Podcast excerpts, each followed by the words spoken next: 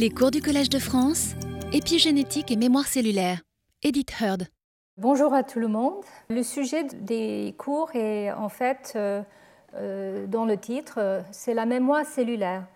Donc, comme vous voyez, c'est la moitié du titre de, ma chaire, mais en fait, j'ai décidé d'étudier ce sujet parce qu'il y a de plus en plus d'intérêts et de données qui nous permettent de comprendre réellement ce que c'est la mémoire cellulaire, à quel, point il y a une mémoire cellulaire et à quel, point elle est réversible. Donc les cours euh, cette année euh, sont résumés ici. Aujourd'hui, je vais faire une introduction assez générale euh, où je couvre certains sujets qui seront la base des prochains cours. En fait, je dois couvrir certaines définition, et puis aussi euh, euh, parcourir un petit peu le, sujet d'héritabilité de, euh, des cellules somatiques et les mécanismes. La semaine prochaine, on va parler de la mémoire cellulaire au cours du développement, au cours de l'embryogenèse. Je vais parler surtout de, des mammifères, des embryons de mammifères, Contrairement à d'autres années, je me suis restreint. C'est déjà vaste euh, et ça sera surtout la souris et l'homme. Et donc, c'est la stabilité et la plasticité de la mémoire cellulaire au cours de l'embryogenèse. Et donc, ça, ça, veut dire aussi étudier euh, la reprogrammation qui, a lieu au cours de la vie. Ensuite, euh, le troisième cours, ça sera sur le maintien de l'identité cellulaire dans les cellules non prolifératives ou peu prolifératives.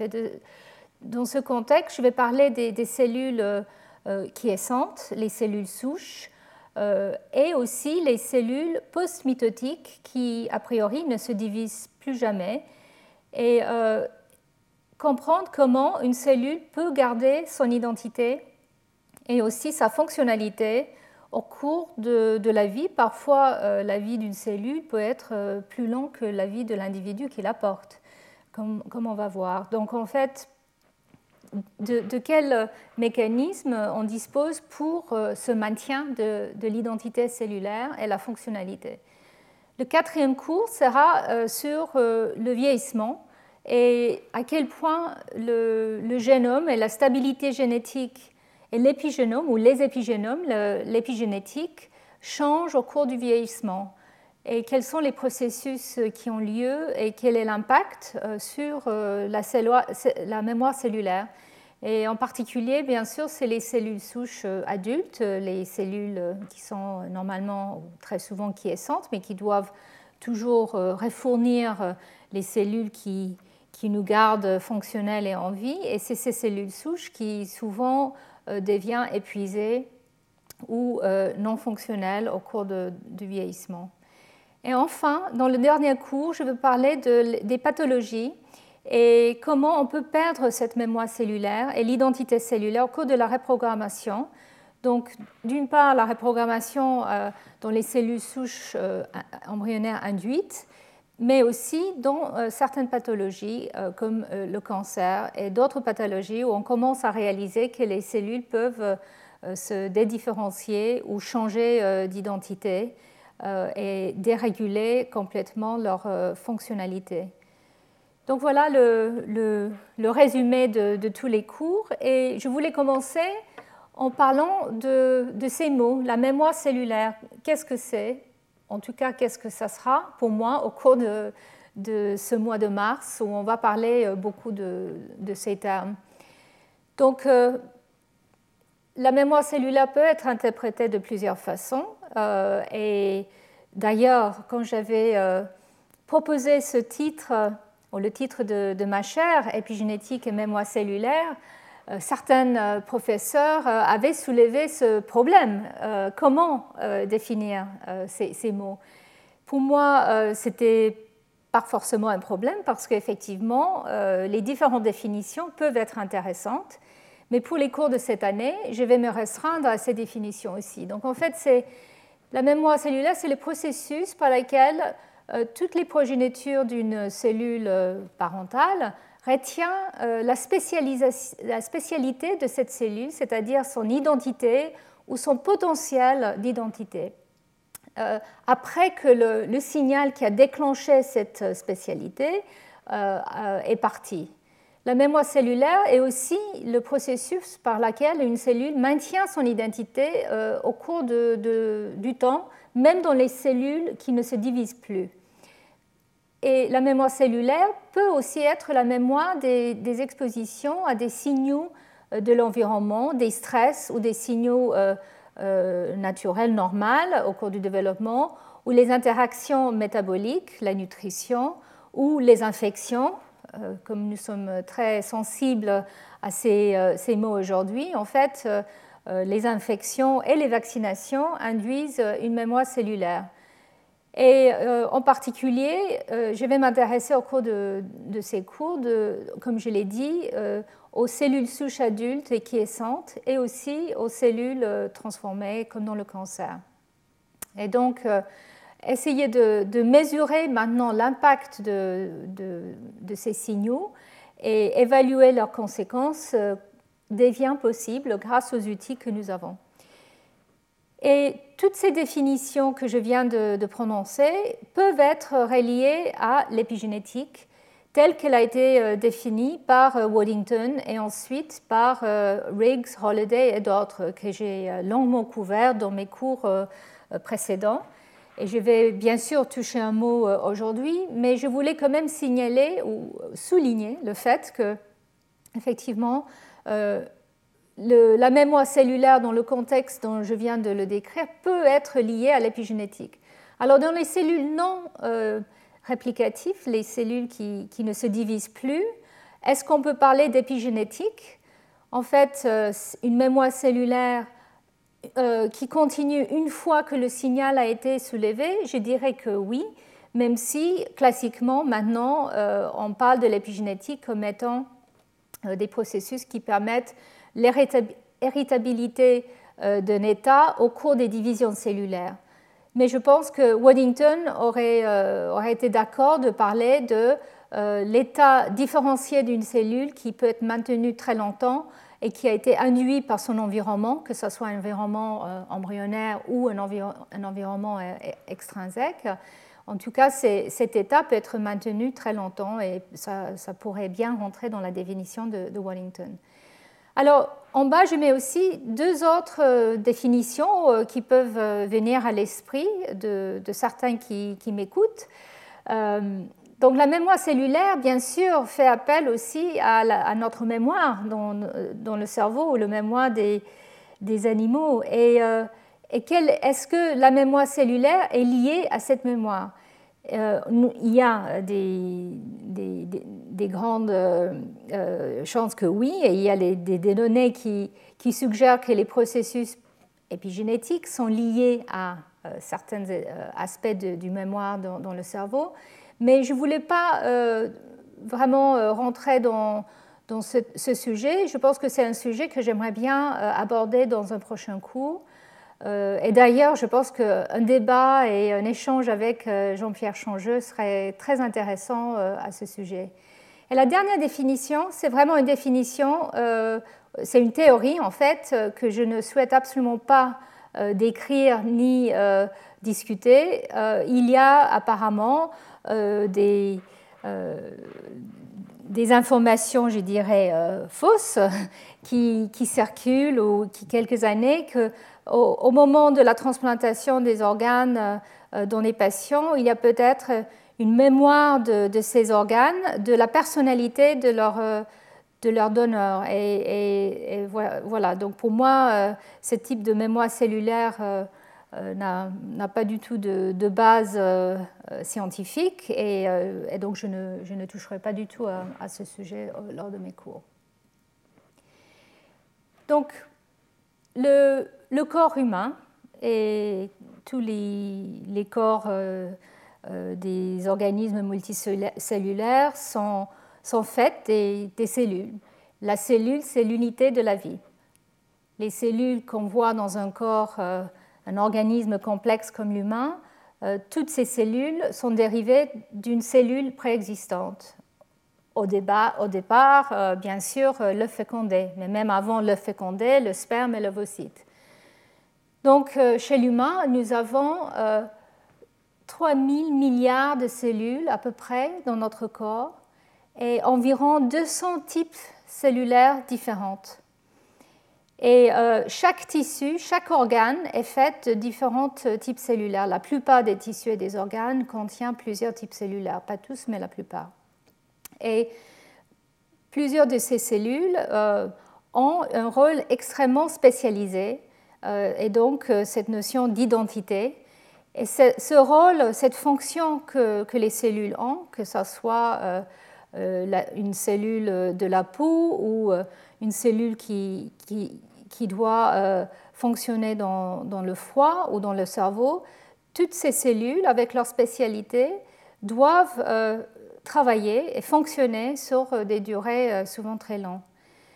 La plupart de nos cellules dans notre corps et dans nos organes ne, organes ne se divisent pas. Elles sont soit en quiescence, c'est-à-dire dans un, état latent qui peut être prêt à, se diviser si besoin, et d'où cette notion de, cellules souches, ou soit dans un état post-mitotique. Elles se sont divisées, elles arrêtent euh, dans un état euh, qui ne permettrait plus euh, de, se diviser, et parfois elles rentrent même en, en sénescence, elles meurent. Et donc la plupart des cellules qu'on voit dans les organes ne se divisent pas ou plus, mais bien sûr, il y a des cellules qui se divisent et, ce sont des cellules souches adultes que nous trouvons, euh, qui sont très rares et qui se trouvent dans des, niches très très spécialisées. Et euh, on va en parler tout au long de, mes cours de, ces cellules qui doivent maintenir l'homéostase des tissus et des organes et continuellement remplacer les cellules qui meurent ou, qui, disparaissent, qui ne fonctionnent plus. Alors pour toutes ces cellules euh, dans notre corps, euh, les estimations de leur euh, changement, leur niveau de renouvellement a, été est faite. Bien sûr, tout ça, c'est dans certains cas assez approximatif, mais nous savons que certaines cellules restent pour toute notre vie. Par exemple, les ovocytes ou les neurones les neurones, euh, il y a eu des expériences euh, récentes qui ont pris des, neurones d'une souris qui a une vie, euh, une, longévité d'environ deux ans. et ces neurones ont été transplantés dans des rats qui, vivent plus longtemps. Et ces neurones de, souris ont, continué à vivre après transplantation. Donc ça veut dire qu'effectivement, certaines cellules peuvent continuer beaucoup plus longtemps que l'individu qui les porte. Et puis d'autres euh, cellules, comme euh, les cellules du, muscle cardiaque ou, euh, squelettique, sont, en fait, se renouvellent avec une échelle d'années. Dans le foie, nous savons que les cellules se renouvellent avec une échelle de quelques mois. Et puis dans notre intestin, et puis dans notre sang, le niveau de renouvellement est beaucoup plus rapide, par exemple dans l'ordre de, jours ou de semaines. Et donc, euh, il y a un renouvellement continu, mais néanmoins, euh, nous gardons les structures, l'organisation de ces tissus. Et puis, peut-être le, point qui est le plus magique, en tout cas pour euh, moi qui travaille sur l'épigénétique, c'est que chacune de ces cellules contient quasiment le même génome. L'ADN est identique dans quasiment toutes ces cellules. Il y a des des petites variations et dans certains types cellulaires, il y a des variations, mais dans la plupart des cas, l'ADN est identique, sauf les mutations qui arrivent euh, au cours du, temps ou qui sont euh, héritées. Et donc, comment euh, on arrive à un organisme si complexe avec autant de cellules différentes? C'est par l'épigénèse, donc ce concept qui date maintenant de plusieurs siècles, qu'à partir d'une cellule, un ovocyte fécondé, euh, une simplicité quelque part, on arrive à une complexité progressive au cours des divisions cellulaires. Donc, euh, progressivement, certains lignages sont mis en place, il y a une différenciation cellulaire qui s'établit pour que nous arrivons à avoir euh, tous ces 200 types différents de cellules et des organes complexes qui se présente en trois dimensions et en quatre dimensions avec le temps. et comment tout ça se déroule avec le même ADN. Et donc, juste pour vous rappeler, nous savons maintenant que le, génome humain contient à, peu près 3 milliards de, paires de bases d'ADN. Donc, ça implique 20 000 à 25 000 gènes qui codent pour des protéines. Le reste du génome, en fait, la plupart du génome est de l'ADN qui ne code pas pour euh, des, protéines. Euh, j'ai même fait un cours sur ce sujet. Cet euh, ADN qu'on peut appeler ADN poubelle, mais qui n'est pas du tout un ADN poubelle, porte en fait les séquences importantes pour réguler l'expression correcte de ces gènes et puis contient aussi beaucoup d'éléments transposables ou des reliquats de ces éléments transposables. Et donc à partir de ce génome, chaque individu euh, a un génome qui donne lieu à tous ces organes. Et la clé euh, de ce processus est que au cours de la vie, au cours de l'embryogenèse, différents signaux sont mis en place.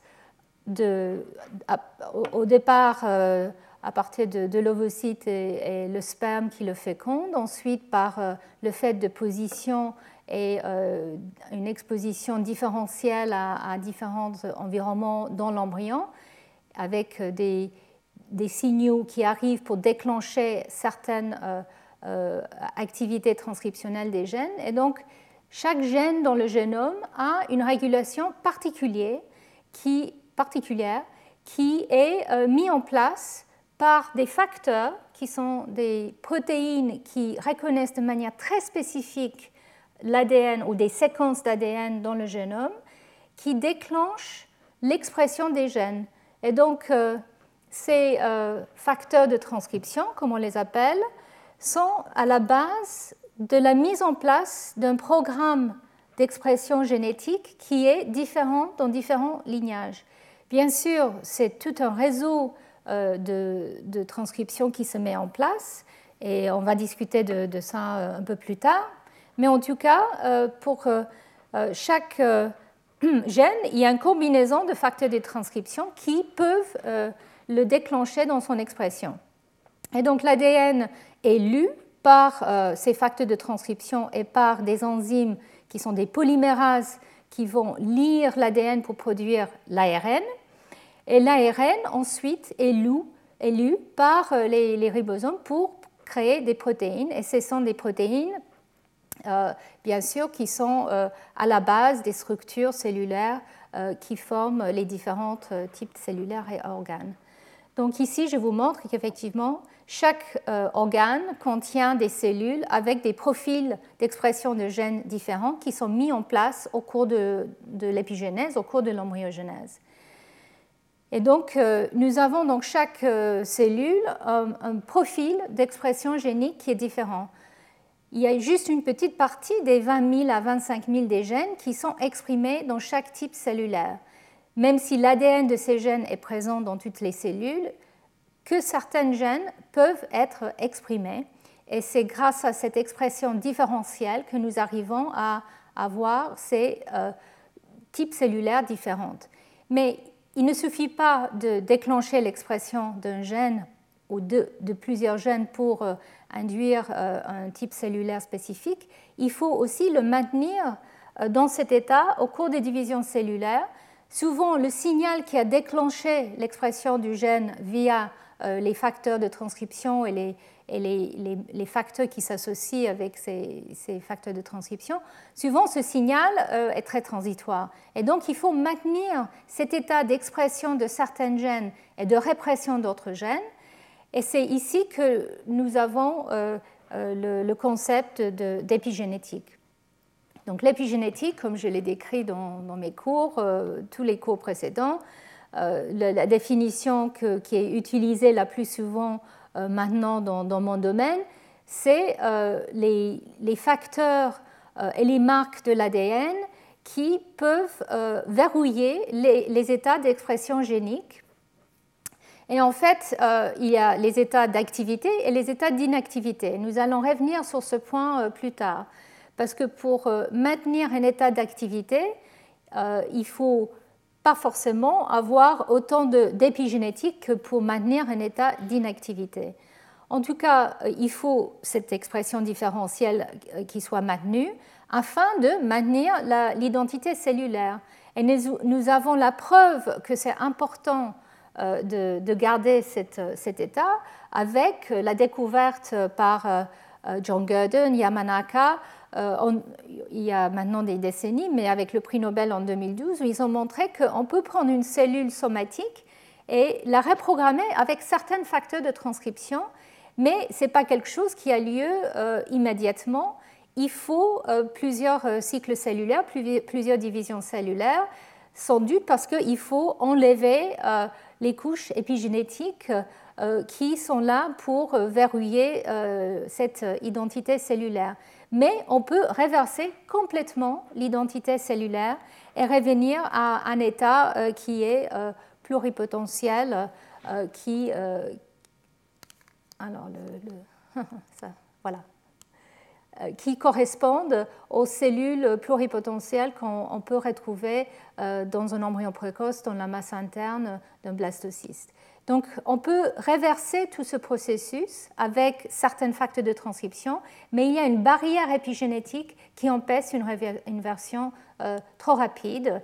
Et dans un contexte naturel, le maintien d'identité cellulaire est assez robuste.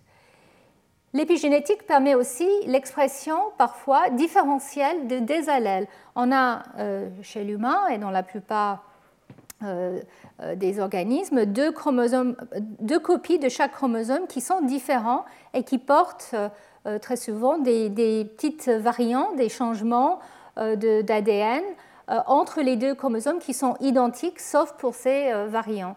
Et ces deux allèles de chaque gène, comme on les appelle, peuvent être exprimés de manière différente. Et nous savons maintenant que, effectivement, la manière de euh, maintenir un état différentiel d'expression est euh, via des marques épigénétiques. Et je vais revenir sur, ça plus tard. J'ai déjà parlé du fait que l'épigénétique, les processus épigénétiques peuvent être réversibles. L'ADN lui-même n'est pas affecté par ces, ces processus épigénétiques. L'ADN reste fidèle et donc, on peut réverser l'épigénétique et garder euh, l'ADN identique, mais on change le statut, l'activité des gènes euh, et euh, le, fonction du, génome. Et donc, avec cette notion de réversibilité, il y a aussi cette notion de plasticité. Au, cours du développement, même s'il y a un verrouillage progressif qui a lieu avec les, facteurs épigénétiques, après que les facteurs de transcription mettent en place le programme, en fait, il y a des fenêtres de temps euh, qui euh, montrent une certaine plasticité, une certaine euh, réversibilité. Et on va parler de ça aussi dans, les cours. Et puis aussi la possibilité de reprogrammer. Dans la lignée germinale des mammifères, par exemple, on, efface la plupart des marques épigénétiques avant qu'on produise les gamètes. Euh, mais aussi on peut induire une reprogrammation artificielle, comme je l'ai indiqué, avec des, facteurs, euh, comme on appelle ça, le cocktail Yamanaka, qui, peuvent euh, pousser une cellule d'un état très différencié et très spécialisé un état non différencié et pluripotentiel. Alors, mais il y a une question qui est essentielle à, étudier dans le, contexte de, mes cours, finalement, comment on définit une type cellulaire ou une identité cellulaire? Très souvent, c'est par euh, ses fonctions, quand on, peut les, connaître, mais de plus en plus, les scientifiques euh, commencent à avoir, euh, je dirais, plus de données, et ça peut induire plus de, confusion, mais cette complexité, en fait, nous montre à quel point on peut avoir une précision dans l'identité cellulaire. Donc bien sûr, c'est au niveau des gènes qui sont exprimés. Euh, chaque cellule, ou chaque type cellulaire exprime un panel, de, un profil de gènes différents. C'est aussi au niveau de la chromatine. Donc euh, l'ADN qui est dans un, contexte chromatinien, dans sa forme physiologique dans nos cellules, cette chromatine peut avoir un état différent et peut être organisée soit localement, soit à une échelle plus large différemment. Et ça, ça peut varier d'une cellule, euh, d'une type cellulaire à l'autre. Et puis, il ne s'agit pas seulement de, de l'ADN et de l'ARN, mais aussi des protéines, les produits de l'expression génique, comme les protéines, mais aussi les lipides et les métabolites qui peuvent participer à cette identité cellulaire de manière très importante. Mais bien sûr, comme je l'ai dit, la manière la plus classique était la morphologie et le comportement des, cellules. Et là, je voulais euh, vous parler un tout petit peu d'une révolution qui est en train de se, passer dans, les sciences de la vie, où on peut vraiment explorer euh, les organismes à l'échelle de la simple cellule et comprendre plus euh, de ces états différents. Alors, depuis très longtemps, et c'est comme ça d'ailleurs que la cellule, euh, le concept de la cellule a été découvert, les microscopes ont été utilisés pour comprendre comment un organisme est formé, de quoi il est constitué. Et donc euh, les, microscopes euh, très anciens ne donnaient pas beaucoup d'informations, mis à part cette, organisation dans des petites cellules, comme les, cellules de moine, c'est de, là où est venu le concept. Et puis, bien sûr, Virchow et, d'autres sont venus avec le concept de, la cellule qui donne lieu à d'autres cellules. Et maintenant, euh, en regardant dans les microscopes, et maintenant, nous avons la possibilité de regarder les différentes parties d'une cellule dans différents contextes avec une précision incroyable. Donc ici, je vous montre juste une galerie de différents euh, types de marquages. Donc c'est avec des marques fluorescentes. On peut les distinguer grâce à des protéines fluorescentes ou des étiquettes fluorescentes qui sont associées à des anticorps qui détectent de manière très spécifique euh, certaines protéines. Et grâce à ça, nous pouvons voir par exemple ici en vert le noyau et en rouge le cytoplasme. On peut regarder comment à l'intérieur du noyau le, le nucléoplasme est organisé. On peut voir qu'il y a certaines structures euh, qui correspondent à des facteurs qui s'associent à l'ARN qui est en train de s'épicer. On appelle ça des, speckles. On a aussi d'autres corps nucléaires euh, qui apparaissent et parfois n'étaient même pas connus et maintenant on commence à les comprendre grâce aux technologies euh, qui existent.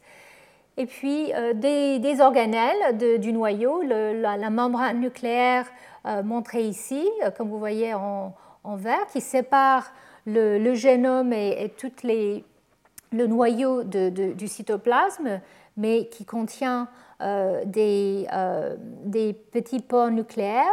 On a ici les nucléoles qui sont situés à l'intérieur euh, du noyau et qui, sont souvent associés à des, structures autour d'eux. Donc voilà, bref, je ne vais pas faire toute toute la série, mais on voit effectivement beaucoup, beaucoup d'informations dans ces structures, les mitochondries, les microtubules, vous voyez ici. Euh, et ça nous a donné une manière, euh, je dirais, assez précise, mais aussi très spectaculaire à suivre l'identité cellulaire, parce que par exemple, l'organisation des structures internes du noyau varie énormément euh, d'une type cellulaire à l'autre, et puis aussi dans des pathologies. Et euh, les pathologistes utilisent euh, souvent la, morphologie du noyau pour diagnostiquer, en tout cas jusqu'à très récemment. Et puis aussi, la forme de la cellule et, l'organisation des organelles est une manière assez facile d'identifier certains types cellulaires. Mais en fait, on se rend compte maintenant que cette euh, euh, définition ou, euh, catégorisation était assez crue parce que nous avons maintenant la possibilité d'examiner à l'échelle moléculaire les contenus des cellules. Et ici, je vous montre les différents projets qui, se, sont mis en place, et il y en a d'autres qui émergent. Euh, et ici, par exemple, c'est un projet qui s'appelle le Human Cell Atlas, qui, a été mis en place il y a quelques années, avec le but de catégoriser euh, l'intérieur, les molécules de la cellule au niveau de, l'ARN, au niveau de, l'ADN aussi, et de la chromatine, l'épigénome, et, de, faire ça à partir des organes euh, dérivés de, l'humain, de, plusieurs euh, euh, personnes, donateurs, et puis d'étudier avec des, centaines et des milliers de cellules sont, quel est le contenu. Donc pourquoi faire ça? Ce n'est pas juste une, histoire de, s'amuser à, collecter beaucoup de, données. C'est parce qu'il euh, fallait comprendre pourquoi euh, il y a une telle diversification dans des organes, même au cours d'une vie, on voit des changements qui ont lieu, même entre deux individus qui peuvent être identiques, les jumeaux ou les clones, et je vais revenir sur ça, on voit qu'il y a une variabilité. Et bien sûr, dans un contexte euh, d'exposition à certains euh, signaux environnementaux ou les hormones, on voit des changements dramatiques dans euh, le nombre type cellulaire. Et, donc, on n'arrivait pas à capter cette information suffisamment avec les outils qui existaient juste en, microscopie, même si la microscopie reste une approche extrêmement puissante, et vous allez voir. Mais en fait, grâce à ce séquençage de différentes euh, molécules qui, forment les cellules, nous arrivons à détecter les états cellulaires et même des nouvelles types cellulaires. Ici, vous voyez une nouvelle type de cellule dendritique qui a été découvert grâce à l'expression, euh, le profil de, l'ARN et l'expression des gènes. Et donc, euh, cette carte cellulaire de l'humain est en train d'être faite, et pas que chez l'humain, mais aussi dans d'autres espèces. Et ça nous donne euh, une vision et une compréhension, ou le début d'une compréhension incroyable euh, de, de, l'humain et du fonctionnement d'un être vivant. Et comme pour le séquençage des génomes, où au début euh, il y avait un débat par rapport à l'intérêt de séquencer autant de génomes, et en particulier dans des pathologies comme le cancer, pourquoi séquencer les génomes des cancers alors qu'on sait qu'ils sont très remaniés, etc. Il y avait ce scepticisme tout au début euh, euh, que ce n'était pas nécessaire d'avoir autant d'informations, c'était une perte de temps, euh, une perte d'argent, mais on a réalisé maintenant à quel point nous basons quasiment tout ce qu'on fait en biologie sur ces connaissances de, du génome, par exemple, le génome normal, et puis à quel point nous avons appris euh, quels sont les gènes importants pour le développement normal et pour le cancer grâce au génome des cancers. Et j'avais couvert ce, sujet euh, dans mes cours en 2016. En tout cas, voilà, nous, en sommes maintenant à cette étape euh, de scepticisme, mais en même temps enthousiasme par rapport à tout ce qu'on peut faire avec l'identification des, des, différents types cellulaires de point de vue moléculaire.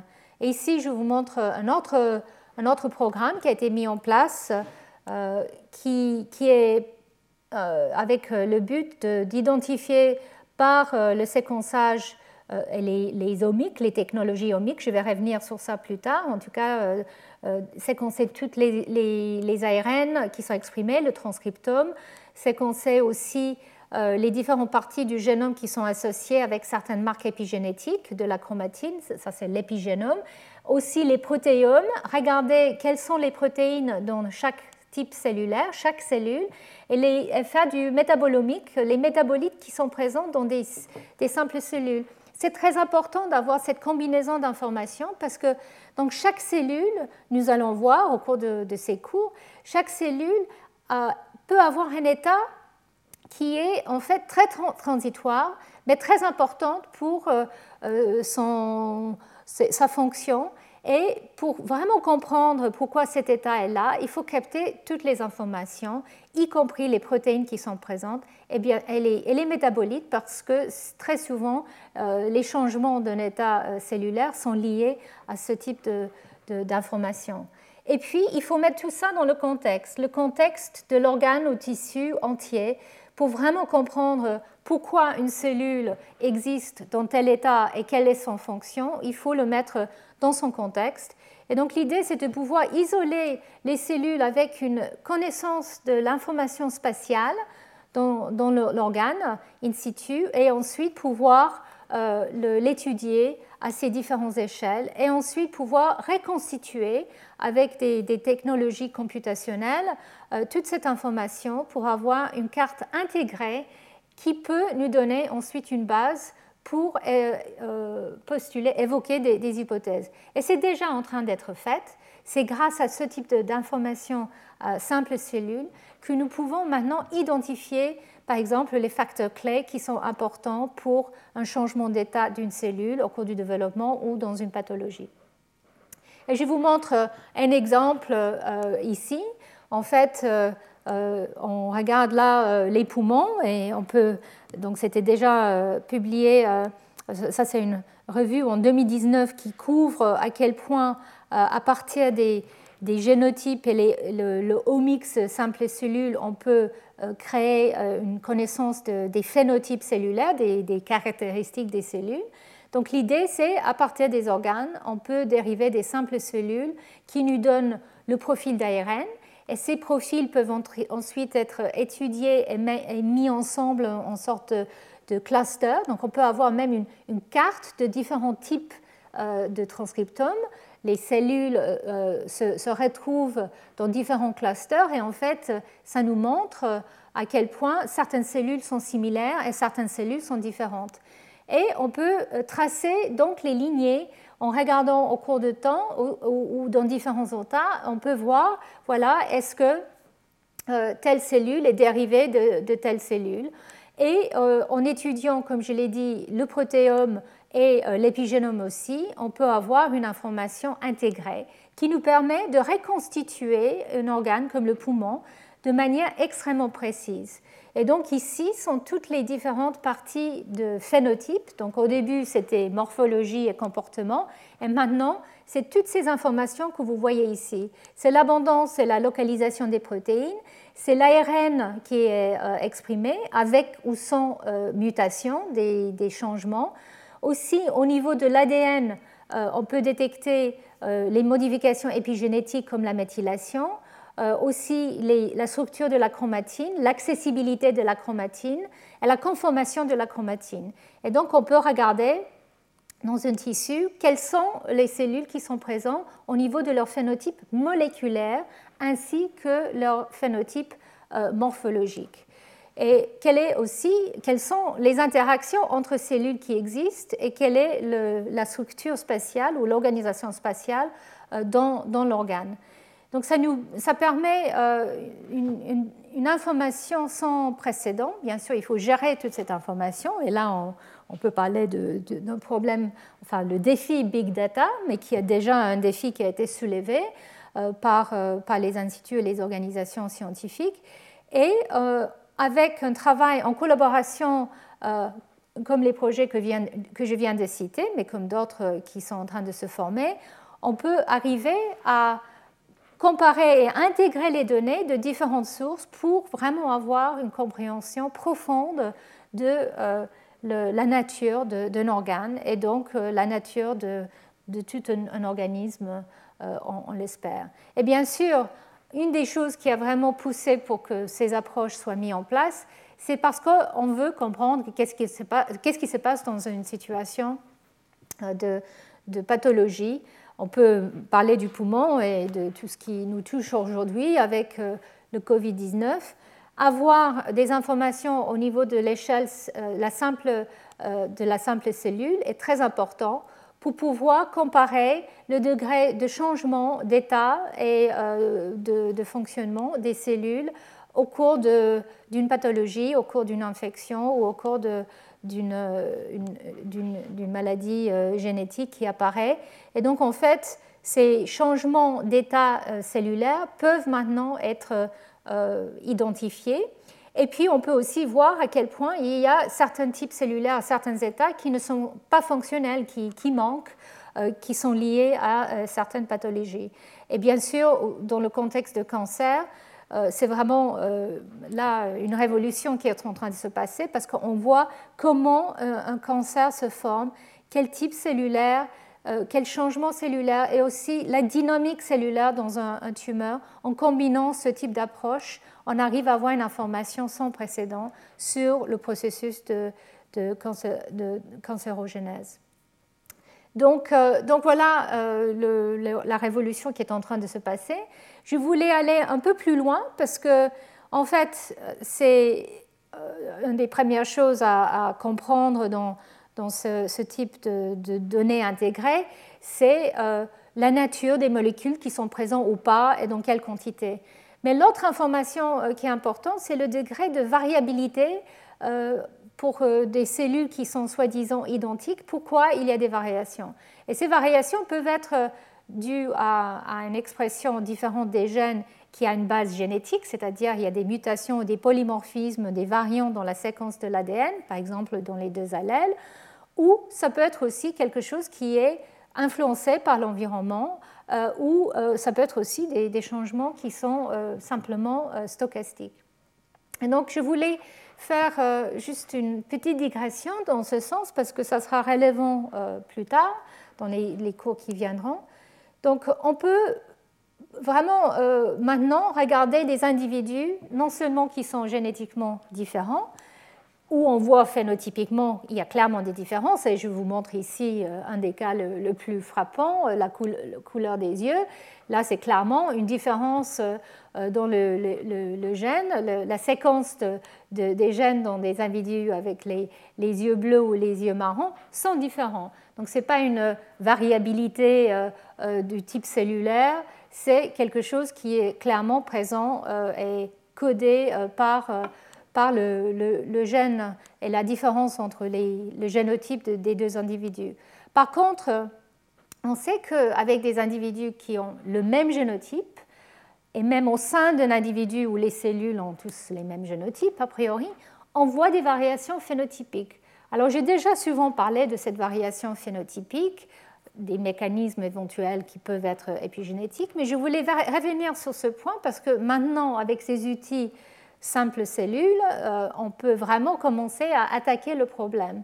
Et donc, en fait, je vous montre les, deux cas les plus classiques euh, que j'ai vraiment que j'ai déjà euh, couverts dans mes cours. Donc ici, il s'agit de la variegation dans la, mouche de vinaigre, mouche drosophile, où on voit qu'un gène qui affecte la, couleur euh, des yeux.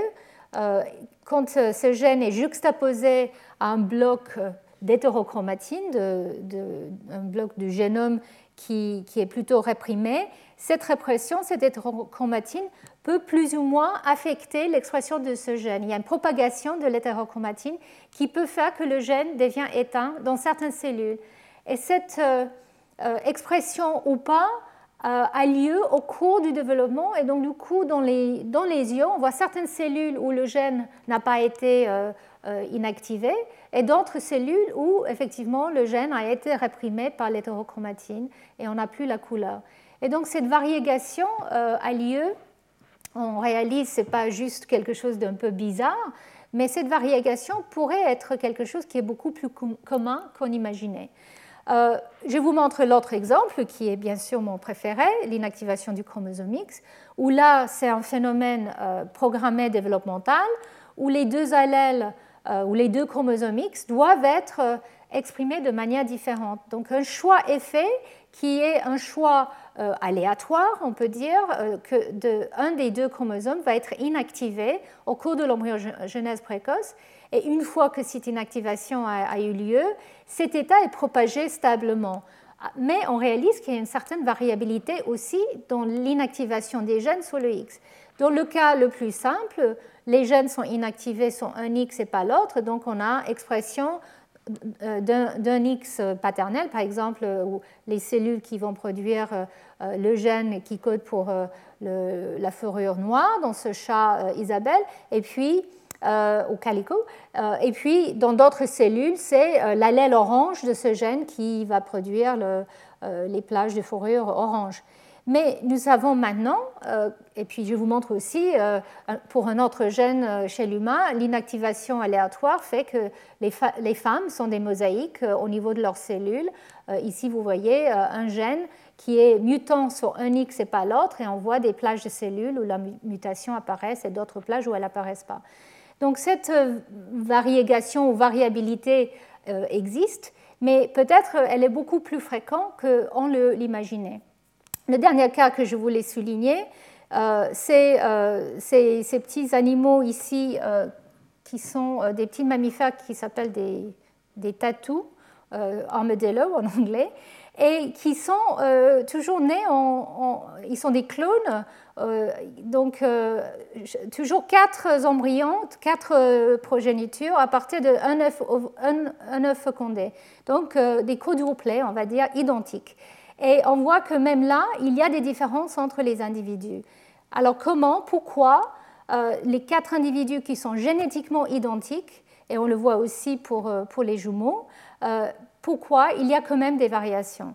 Est-ce que c'est des variations au niveau de l'ADN, des mutations qui apparaissent, des mutations somatiques au cours de la vie, ou est-ce que c'est une variabilité de l'expression des gènes qui est plutôt stochastique ou qui est affectée par l'environnement Et ça, ce sont des questions où maintenant on peut vraiment avoir des réponses. Et quand on, quand on, considère toutes les variables qui peuvent affecter une expression différentielle euh, des individus qui sont identiques autrement, c'est énorme. Et donc ici, je vous montre un peu toute la panoplie des choses qui peuvent affecter euh, la différence ou la variabilité entre individus. Donc bien sûr, la, première euh, base de variation entre des individus, c'est génétique. Mais quand, comme je viens de le dire, on a des individus qui sont génétiquement identiques, pourquoi on a aussi parfois une variation? Et au niveau des cellules, on voit aussi, maintenant qu'on a des outils, qu'il y a beaucoup de variabilité entre cellules pour des cellules qui sont identiques, mais on voit au niveau moléculaire qu'il y a des variations euh, qui existent. Et à quoi c'est dû? Donc ici, euh, c'est un schéma qui montre un petit, peu toutes les, possibilités. Donc au nom, je vous montre euh, euh, les, choses qui sont, je dirais, intrinsèques au, développement et le, vieillissement d'un individu. Bien sûr, c'est, comme je l'ai dit, la variation génétique. le sexe aussi a un impact. Les, phénomènes qui ont, euh, euh, qui ont lieu au cours de, de, la gestation, où on, sait qu'il peut y avoir des différences qui peuvent être mises en place. Est-ce que ces différences sont, liées, sont liées à des changements environnementaux, de nutrition ou autres? Donc ça, c'est tout un, grand sujet. Ou est-ce que c'est des variations stochastiques qui font que certaines décisions sont prises et, et, donc on met en place euh, un profil d'expression un petit peu différent, qui peut ou pas ensuite être propagé. Et ça, je reviens sur ça dans un instant.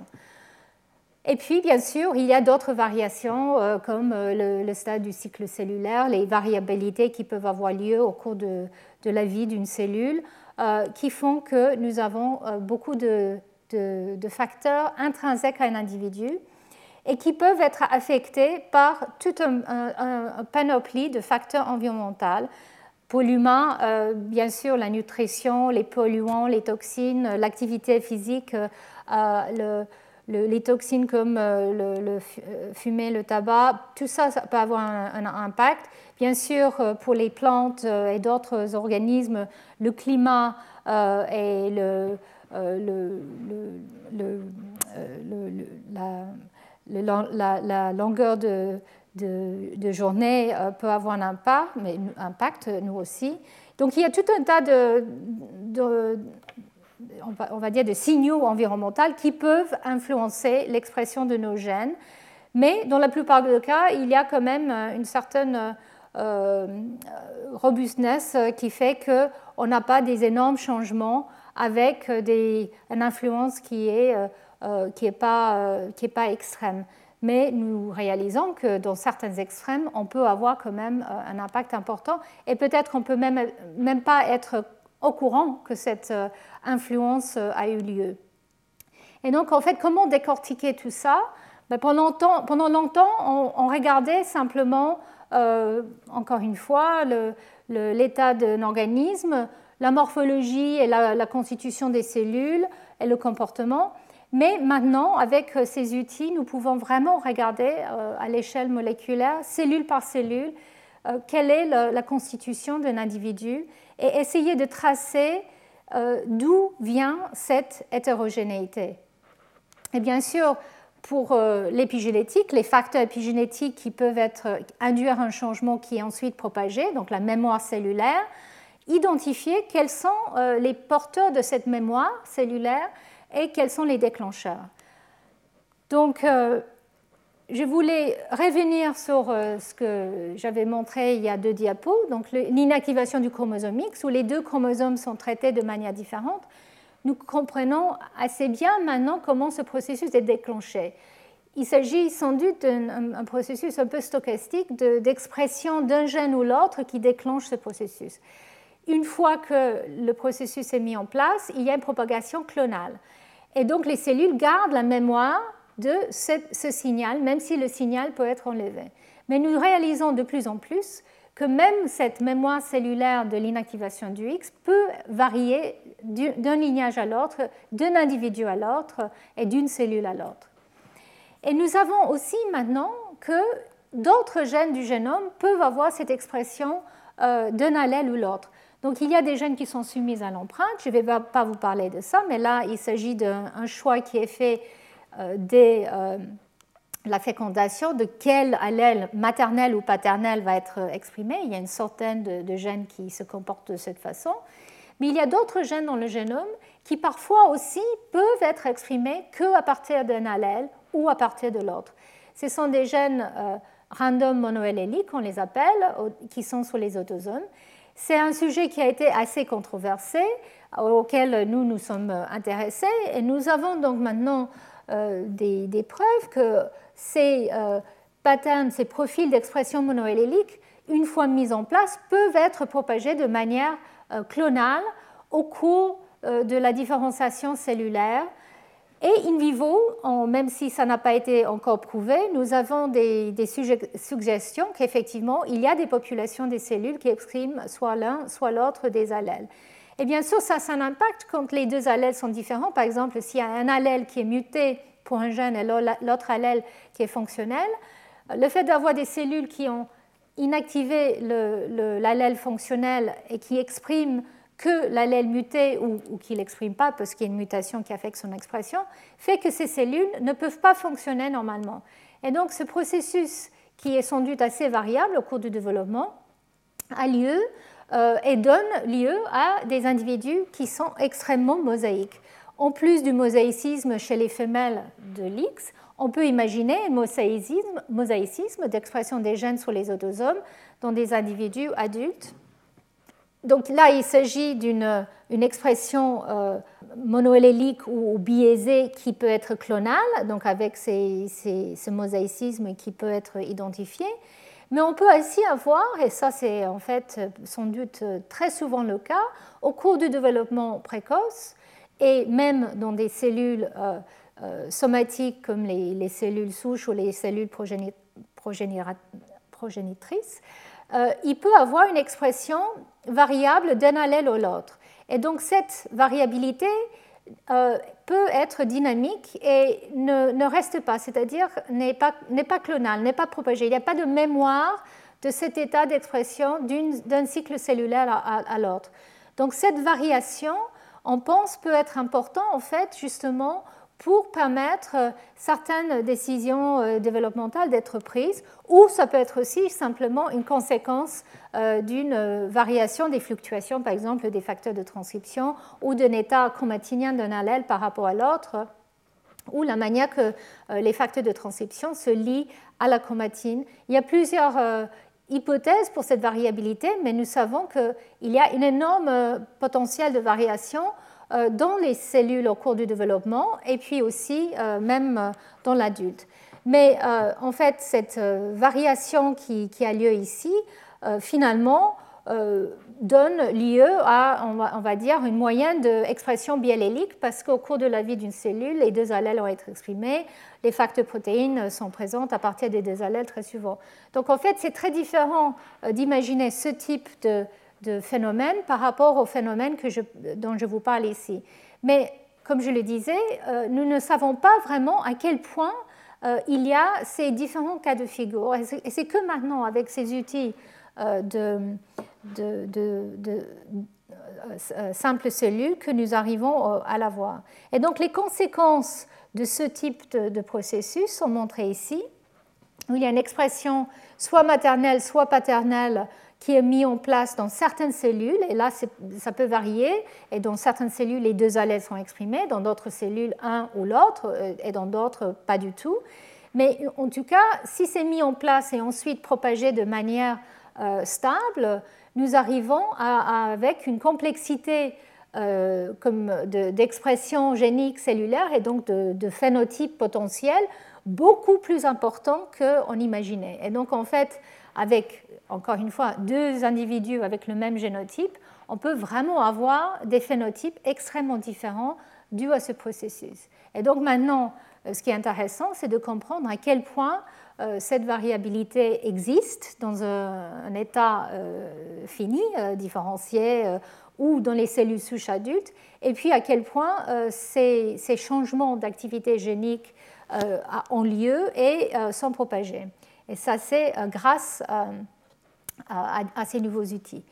Donc ici, bon, je ne vais pas euh, rentrer dans les détails, je vais revenir sur ça euh, dans, les prochains euh, cours, mais en tout cas, ça, montre un tout petit peu les raisons pour lesquelles une activation différentielle des gènes peut être mise en place sur deux allèles. Comme je disais tout à l'heure, ça peut être une variation dans, dans les facteurs, mais en fait, l'initiation peut être stochastique, ça peut être lié à les changements de d'organisation de, la chromatine. Euh, mais une fois que c'est mis en place, euh, est-ce que c'est maintenu ou pas? Et là, c'est euh, cette forme de, de clonalité dont j'ai parlé. Parfois, ça peut être mis en place et les processus qui permettent cette mémoire cellulaire sont les processus qui, qui, nous intéresseront, le maintien de, ces états d'activité ou d'inactivité. Et ça peut être des marques épigénétiques euh, comme la méthylation de l'ADN, les modifications des histones. Ça peut être aussi un changement dans la synchronicité de la réplication des deux allèles ou de leur positionnement dans le, noyau en trois dimensions ou dans l'organisation de, des, deux chromosomes euh, différents. Donc, euh, juste pour résumer la révolution euh, que nous sommes en train de vivre, euh, on peut maintenant euh, avoir accès à vraiment une, énorme quantité d'informations à l'échelle de, simples cellules où se lient exactement les facteurs de transcription, quels sont les ARN produits, quelles sont les modifications des histones qui sont présents sur la chromatine, les modifications de l'ADN comme la méthylation, l'organisation euh, de, de, l'ADN et de la chromatine dans le noyau euh, en trois dimensions, on peut avoir toutes ces informations et je vais vous montrer quelques exemples euh, la semaine prochaine de comment on peut suivre la dynamique des choses au cours du développement précoce et, quel est l'ordre des choses. Donc ça peut nous donner une information non seulement à l'identité cellulaire, mais aussi à la chronologie et les éventuelles causalités est-ce qu'il faut avoir un changement de l'organisation du chromosome afin d'avoir euh, un état euh, modifié épigénétiquement ou vice-versa? Est-ce que la transcription d'un gène lié au facteur de transcription qui se lie à l'ADN arrive avant les changements chromatiniens ou après? Est-ce que l'organisation de, la chromatine change avant ou après? On peut avoir toutes ces informations et donc enfin, on peut avoir des prédictions de vraiment euh, qui fait quoi et, comment. Et puis, on peut aussi voir, comme je le disais, cette variabilité euh, qui existe entre cellules. Et donc voilà, ça c'est. Je ne vais pas rentrer dans les détails aujourd'hui, je vais revenir sur ça la semaine prochaine, mais ça vous montre la panoplie des, données. Donc il y a les multi-omics, euh, la capacité de regarder avec du barcoding plusieurs cellules euh, en même temps. Et donc, ça nous donne une capacité d'explorer, de, euh, au lieu de faire ça sur une population de cellules, on prend, la population, on prend l'organe ou, l'embryon et on regarde toutes les cellules de manière coordonnée et qui nous permet donc de, vraiment comparer les, états différents. Donc, voilà, je vais revenir sur ça la semaine prochaine. Et comme je le disais, ça permet aussi de, voir la chronologie des choses. Et je voulais souligner qu'effectivement, pour les, changements épigénétiques et de transcription, les échelles de temps sont très différentes. Donc, par exemple, le facteur de transcription, c'est lié à l'ADN à une échelle de temps dans les secondes ou les minutes. Par contre, un changement dans euh, la méthylation de l'ADN ou l'organisation du chromosome, on pense peut prendre dans l'échelle des minutes et des heures, ou parfois même plus longtemps. Donc en fait, on veut savoir à quel point une variation au niveau de la réponse transcriptionnelle est liée aux facteurs de transcription qui peuvent varier ou à un changement à un autre niveau. Et bien sûr, euh, au, cours du cycle cellulaire aussi, qui, dans les cellules en division, il faut savoir à quelle étape du cycle cellulaire nous sommes pour savoir si oui ou non euh, certaines de, ces différences euh, sont présentes. Donc on peut avoir toutes les échelles de temps, y compris le vieillissement, et je vais parler de ça dans, le quatrième cours. Et puis peut-être le, point le plus important, c'est de, pouvoir tracer l'historique des choses. Donc en fait, c'est très bien de pouvoir collecter toutes ces cellules et intégrer euh, différents types de données avec, euh, certaines, euh, avec des cellules simples. Mais ce que nous souhaitons vraiment faire, c'est d'avoir un peu l'historique de, pourquoi, d'où elles sont venues. Et donc maintenant, il y a, je dirais, la deuxième vague de révolution qui nous permet vraiment de suivre sont D'où viennent les cellules En les marquant avec euh, le système CRISPR-Cas9, et je vais vous marquer de, ça. Donc en fait, on, peut euh, marquer les cellules comme avec un feutre avec CRISPR-Cas9, ce qui nous permet d'identifier exactement la cellule et avec quelle marque épigénétique, par exemple, euh, elle était associée. Et donc on peut avoir des lignages qui nous donnent toute l'histoire de chaque cellule.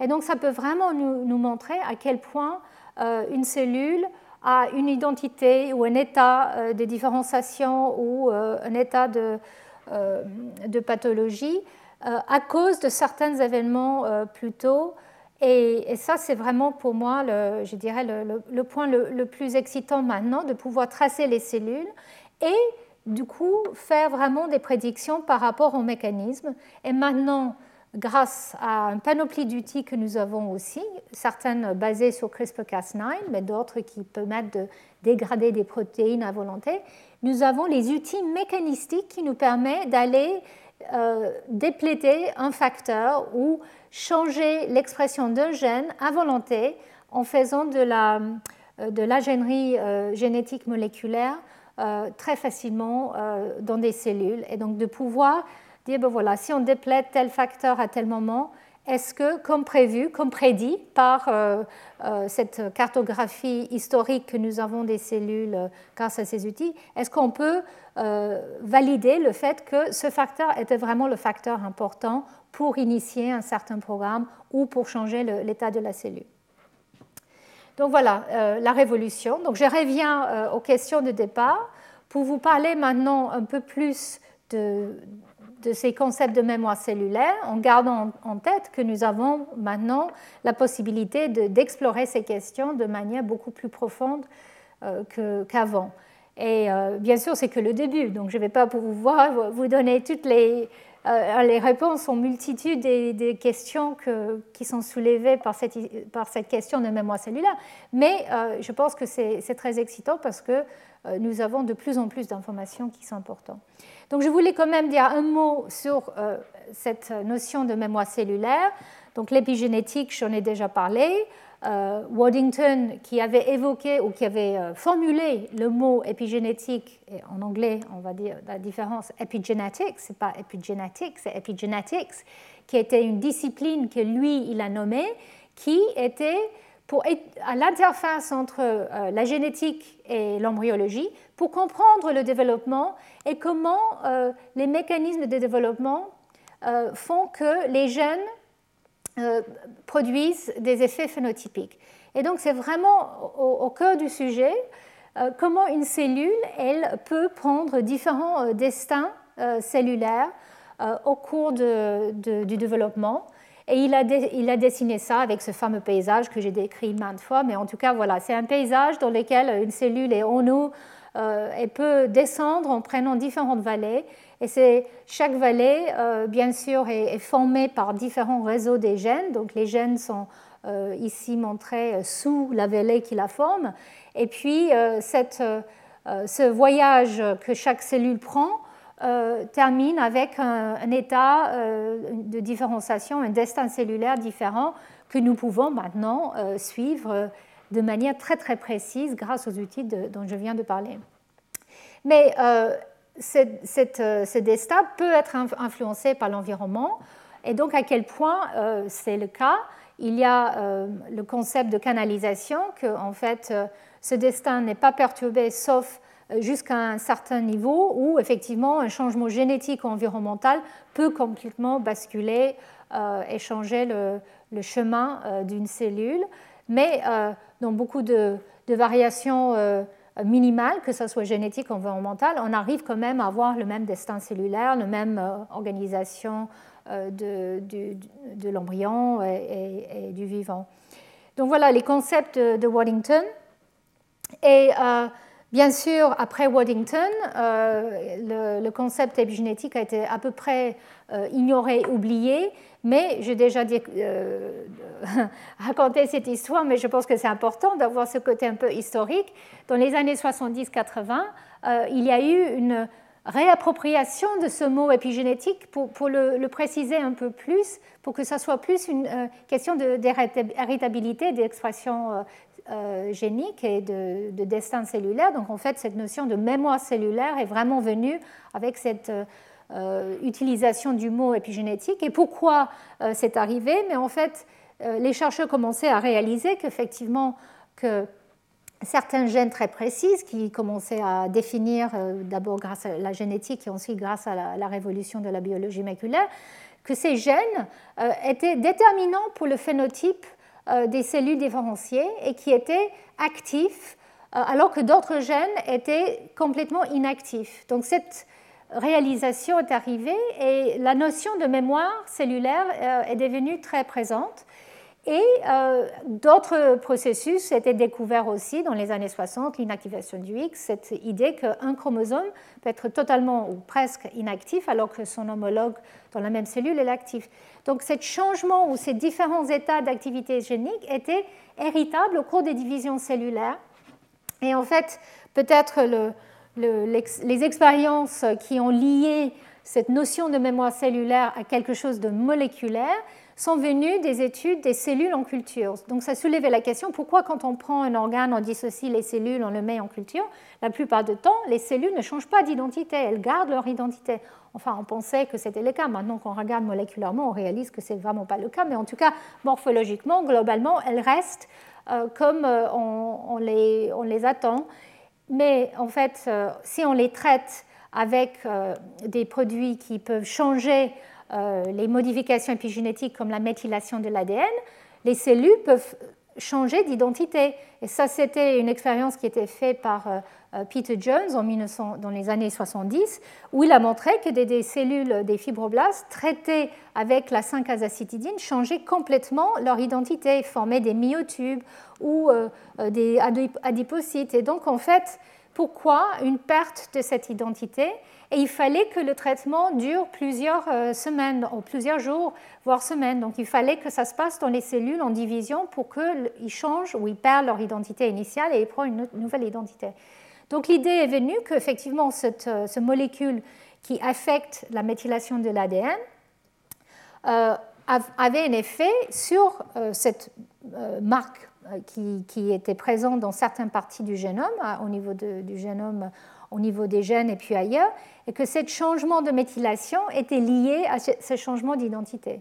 Et donc, euh, euh, cette méthylation a déjà été étudiée euh, bien longtemps avant. On savait que c'était une marque, la 5-méthyle sur la cétosine était présent et, dans plusieurs espèces, pas que, chez les mammifères, mais pas dans d'autres. Et donc cette idée que cette méthylation était liée en fait euh, à une héritabilité au cours des divisions cellulaires. Donc en fait, euh, Holiday et Riggs ont évoqué une hypothèse en 1975, même avant d'avoir euh, une preuve qu'il y avait un lien vraiment entre l'expression des gènes et la méthylation d'ADN, mais basé sur le type d'études que je, viens de mentionner. Et ils ont proposé que peut-être euh, des changements de la méthylation de l'ADN pouvaient expliquer euh, le changement d'expression des gènes au cours du développement. Donc maintenant, on sait que c'est les facteurs de transcription qui changent l'expression des gènes, mais la méthylation de l'ADN influence, c'est clair, l'état transcriptionnel du génome.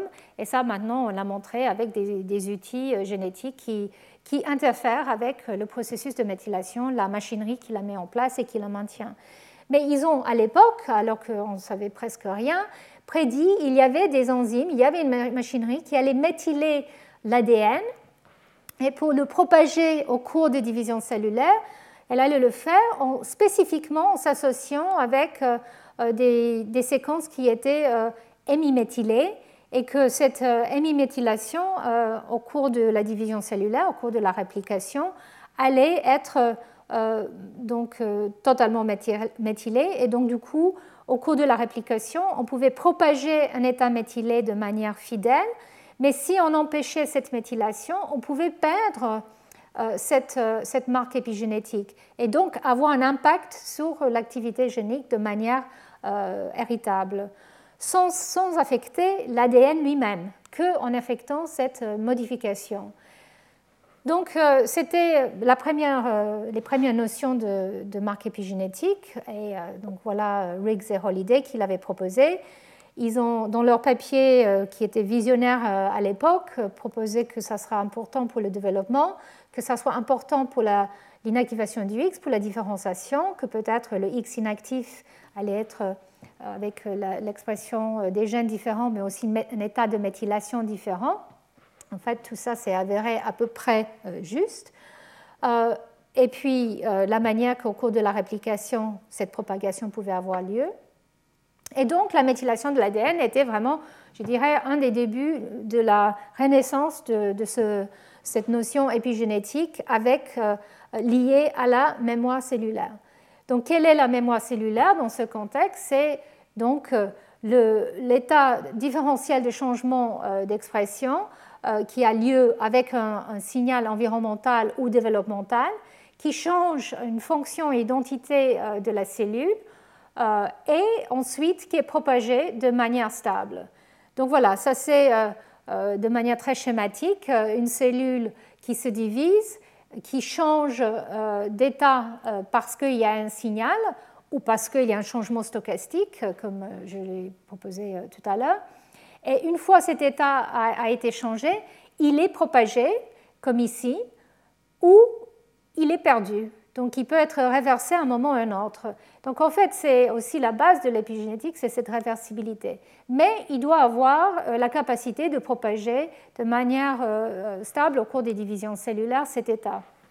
Un changement qui n'est pas, pas, épigénétique et qui ne donne pas une mémoire cellulaire est montré ici, où on peut avoir une fluctuation d'expression d'un gène, une répression, une activation, mais ensuite ce changement n'est pas propagé et nous arrivons à avoir un état euh, comme avant. Donc en fait, tout ça a été euh, proposé et les mécanismes qui sont à la base de cette mémoire cellulaire sont fondamentaux pour la différenciation cellulaire et puis pour la mise en place euh, de différents processus tels que les, processus d'inactivation du X, la, variégation, mais aussi peut-être cette expression monoallélique dont j'ai parlé tout à l'heure. Mais est-ce qu'on a besoin d'évoquer euh, l'épigénétique pour parler de la mémoire cellulaire? Donc ça, c'est un grand débat, ça continue. Euh, et moi, je ne veux pas rentrer dans le débat parce que je pense que euh, les, les, discussions sont tout à fait valables. Donc comment est-ce qu'une cellule peut créer une mémoire? Déjà, même dans les bactéries, nous le savons, une mémoire cellulaire est tout à fait possible. Et donc, c'était en fait Monod et Jacob qui, au départ, avec leur euh, leur fameuse étude qui, a montré comment une cellule peut, euh, être, euh, peut exprimer un réseau génique de manière très précise avec le, lac opérant. En fait, on a maintenant une capacité de comprendre les réseaux transcriptionnels ou les circuits transcriptionnels de manière quantitative extrêmement puissante. Et donc peut-être la manière la plus simple de propager une mémoire cellulaire, c'est avec euh, euh, un loop euh, positive feedback loop, on va dire. Voilà. Et, donc ici, il s'agit d'une cellule où un activateur en fait est, présent à un faible niveau, par exemple, mais qui, avec un signal, permet une activation plus importante. Et, cet activateur, en fait, il va lui-même activer de manière plus importante le gène qui le produit. Donc nous avons ici un réseau, une boucle positive qui permet de propager un état une fois qu'il a été mis en place. Par contre, sans, le, signal, sans le stimulus, on garde un, état euh, faible d'expression euh, parce qu'on euh, n'a pas déclenché cette, boucle. Et donc, en fait, il y a plusieurs types de circuits possibles. Il y a le positive feedback, il y a du double negative feedback, il y a plusieurs types. Et donc, c'est toute, l'approche de, comprendre, de faire, on va dire, des, euh, de la biologie synthétique et comprendre comment on peut mettre en place ces, circuits transcriptionnels est, très important parce que ça nous permet vraiment de comprendre la mise en place euh, de certains états, non seulement chez les bactéries, mais aussi chez les eucaryotes. Alors, il y a certains euh, scientifiques comme Mark Tachney, qui lui-même travaillait sur le, travaillait sur le, le, lambdaphage et son, système de, répresseur, qui, qui postulerait qu'on n'a pas besoin d'évoquer autre chose, on n'a pas besoin d'évoquer l'épigénétique. Et même euh, ce type de, réseau euh, qui, que je viens de, souligner, on peut l'évoquer aussi pour la chromatine, où euh, effectivement certains facteurs de propagation peuvent induire un état plus important. Et je vais revenir sur ce point, en particulier pour la, pour la chromatine répressive. Il y a un système de, reader-writer, de, lecture-écriture, euh, qui permet de propager un état et donc euh, de, le maintenir plus stablement. Donc on peut dire que voilà, effectivement, même au niveau de la chromatine, on a... Euh, on n'a pas besoin forcément de parler d'épigénétique parce qu'on peut avoir ce type de circuit transcriptionnel ou, autre. Mais en fait, je pense la, la clé ici du sujet, c'est que chez les mammifères, chez les eucaryotes supérieurs, l'ADN est dans un contexte de chromatine et il y a un besoin de maintenir euh, euh, un état réprimé de la plupart du génome de manière très stable. Et, donc, euh, c'est les marques chromatiniens que j'ai déjà discuté dans des cours précédents, comme Polycom et d'autres, qui font que euh, les gènes développementaux qui ne doivent pas être exprimés sont maintenus dans un état inactif grâce à cette machinerie et aux marques chromatiniens. Et puis les autres régions du génome qui doivent être actifs euh, doivent le faire dans un, contexte chromatinien. Et donc en fait l'idée euh, de la chromatine qui est liée à l'idée de l'épigénétique est qu'il faut avoir cette barrière qui empêche euh, l'expression aberrante des gènes, parce que les facteurs de transcription qui vont activer euh, tel ou tel gène euh, peuvent se lier dans plusieurs parties du génome, mais il faut une précision pour que les gènes soient activés avec une combinaison de facteurs de transcription.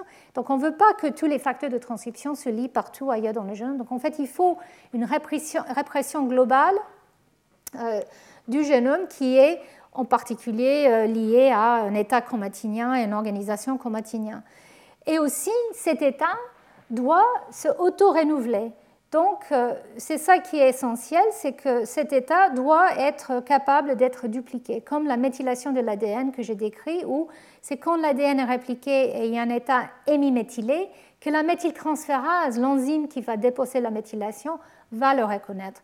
Et c'est peut-être ça euh, la base de la différence dans la discussion ou les débats qu'on peut avoir avec les circuits transcriptionnels versus euh, les, processus épigénétiques. C'est cette euh, idée qu'il y a une propagation d'un état via les molécules qui sont euh, à la base de, de, cet état épigénétique. Mais nous savons qu'il ne s'agit pas que des états chromatiniens pour maintenir un état d'expression ou d'inactivation. Il y a d'autres facteurs qui sont importants et nous savons qu'effectivement, euh, il y a des voies de signalisation qui peuvent être présentes tout le long. Donc on n'enlève pas le signal euh, et là on maintient un état euh, parce que le signal est toujours là. Il y a aussi des ARN de toutes sortes, je vais revenir sur ce point, et aussi des protéines qui peuvent propager un état. Et donc, ce n'est pas la chromatine, mais ça peut être cytoplasmique. Il y a des protéines dans le cytoplasme, mais aussi dans le noyau, qui peuvent propager un état entre eux, comme les prions, et qui, de plus en plus, on réalise, pourraient jouer un rôle dans certaines parties de l'organisation euh, de la vie cellulaire et même peut-être dans euh, la propagation de certains états. Donc ici, je voulais vous faire un, résumé de toute la panoplie des mécanismes, et j'en couvre pas tous ici, qui peuvent euh, jouer un rôle dans la propagation des états épigénétiques et donc de la mémoire cellulaire, les acteurs de la mémoire cellulaire. Donc la chromatine est l'organisation des chromosomes dans le noyau, vous voyez ici. Donc chaque couleur euh, différente, c'est euh, un chromosome différent dans le noyau et nous savons qu'ils sont organisés dans les territoires. Nous savons aussi, euh, je reviendrai sur ça plus tard, que la chromatine est organisée à différentes échelles, des compartiments, des domaines topologiques, des boucles qui permettent peut-être certaines séquences de se voir et qui sont importantes pour soit l'expression des gènes ou la régulation d'une région. Et puis, bien sûr, aussi les nucléosomes, l'ADN et les histones, qui sont euh, la base euh, de, toute cette chromatine et qui sont euh, la base physiologique avec laquelle on doit travailler pour qu'un gène soit exprimé ou l'ADN doit être dupliqué ou une réparation de l'ADN après une cassure, etc. Mais donc, associé avec euh, cet ADN et la chromatine et ces différentes échelles, nous avons les marques épigénétiques euh, que, je, viens de, décrire. Il y a aussi des facteurs qui peuvent s'associer de manière spécifique, les facteurs de transcription, qui peuvent rester euh, et rester tout le long d'un cycle cellulaire ou au cours de, la mitose. Je vais, je vais revenir sur ce point. Il y a des ARN non codants qui se autopropagent pas forcément, mais qui permettent une mémorisation d'un état, qui, déclenchent des, qui peuvent déclencher un état différentiel d'expression et qui peuvent participer à des mécanismes épigénétiques. Parce que de plus en plus, nous réalisons qu'il n'y a pas un, un facteur seul qui fait tout quand il s'agit de la mémoire cellulaire. C'est toute une armée de, de molécules et de processus qui permettent de propager un état.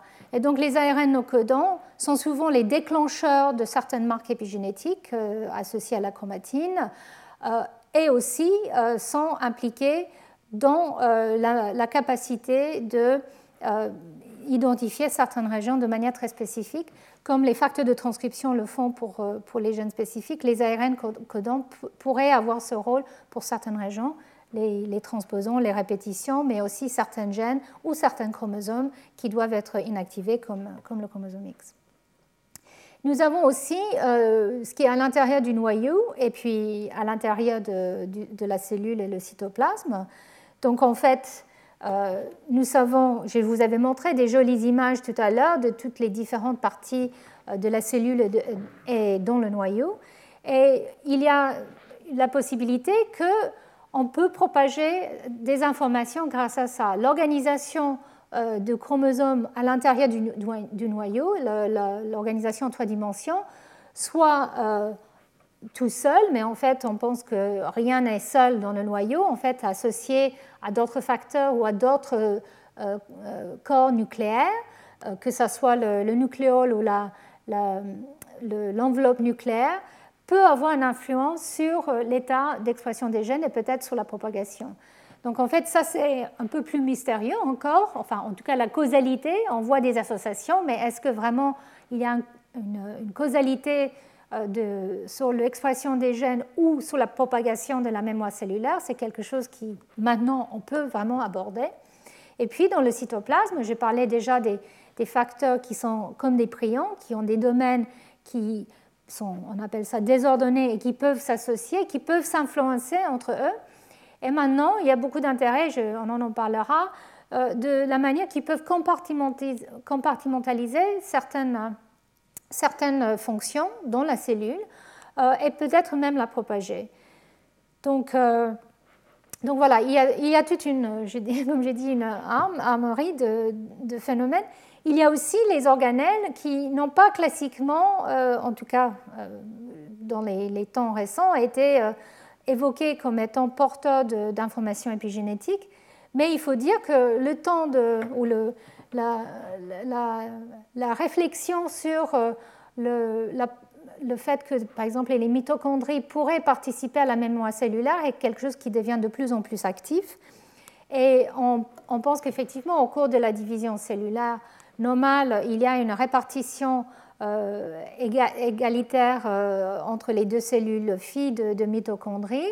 Euh, il y a une dynamique qui est mise en place, mais une, égalité qui, est, gérée, mais que dans certaines conditions, par exemple dans les cellules souches hématopoïétiques, ou avec après un stress ou après une attrition, le vieillissement, on peut avoir une asymétrie dans l'héritabilité ou l'héritage des mitochondries qui peut être importante pour euh, un destin différent et sa propagation. Donc c'est quelque chose qui est très actif actuellement, qui n'a pas été vraiment euh, euh, imaginé, en tout cas pas étudié en détail et qui, qui maintenant devient très, très importante comme une autre considération et peut-être d'autres organelles aussi doivent être considérés dans, ce contexte et maintenant peuvent être étudiés.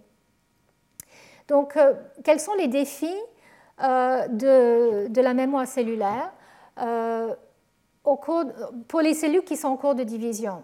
Et Donc, c'est au cours du développement ou dans les cellules qui doivent sortir de, de quiescence et euh, des cellules souches euh, ou progénitrices qui doivent donner lieu à des, cellules euh, spécialisées.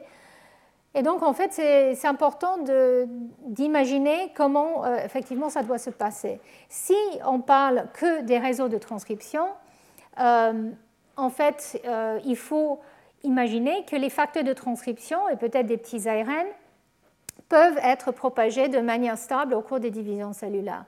Et donc là, il faut vraiment évoquer effectivement une production et continuité de, production au cours des divisions cellulaires.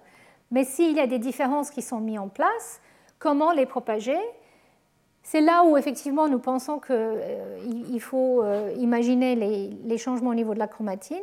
Et c'est là euh, le, grand défi parce que le fait de, répliquer l'ADN à chaque division cellulaire fait qu'il faut répliquer la chromatine aussi. Et en fait, l'acte de réplication perturbe la chromatine, comme l'acte de transcription aussi, mais la réplication perturbe les facteurs euh, de transcription plus euh, les facteurs chromatiniens qui sont associés.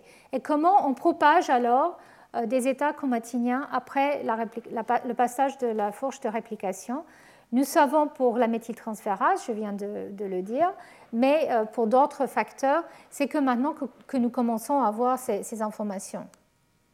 Et puis, comme je l'ai mentionné, il y a certains facteurs qui restent associés au cours de la mitose. Donc ça, c'est l'autre étape du cycle cellulaire où on peut avoir une perte d'informations parce que les chromosomes au cours de la mitose deviennent très condensés, la chromatine est, peu euh, accessible et donc, euh, classiquement, on imaginait qu'il n'y avait plus du tout d'expression génique, tout était réprimé.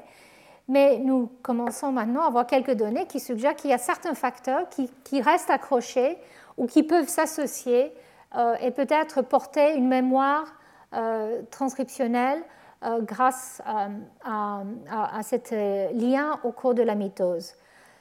Voilà, donc je vais je vais parler de, ces différents euh, cas de figure. J'ai déjà dit qu'effectivement, des facteurs épigénétiques euh, euh, bona fide, si on veut, sont ceux qui sont maintenus au cours de la, division cellulaire et qui, qui, permettent leur autoduplication. Donc ça peut être au niveau de la chromatine ou ça peut être comme les prions, les prions la, les protéines influencent les unes les autres. Et tout ça doit être héritable en absence du signal initial.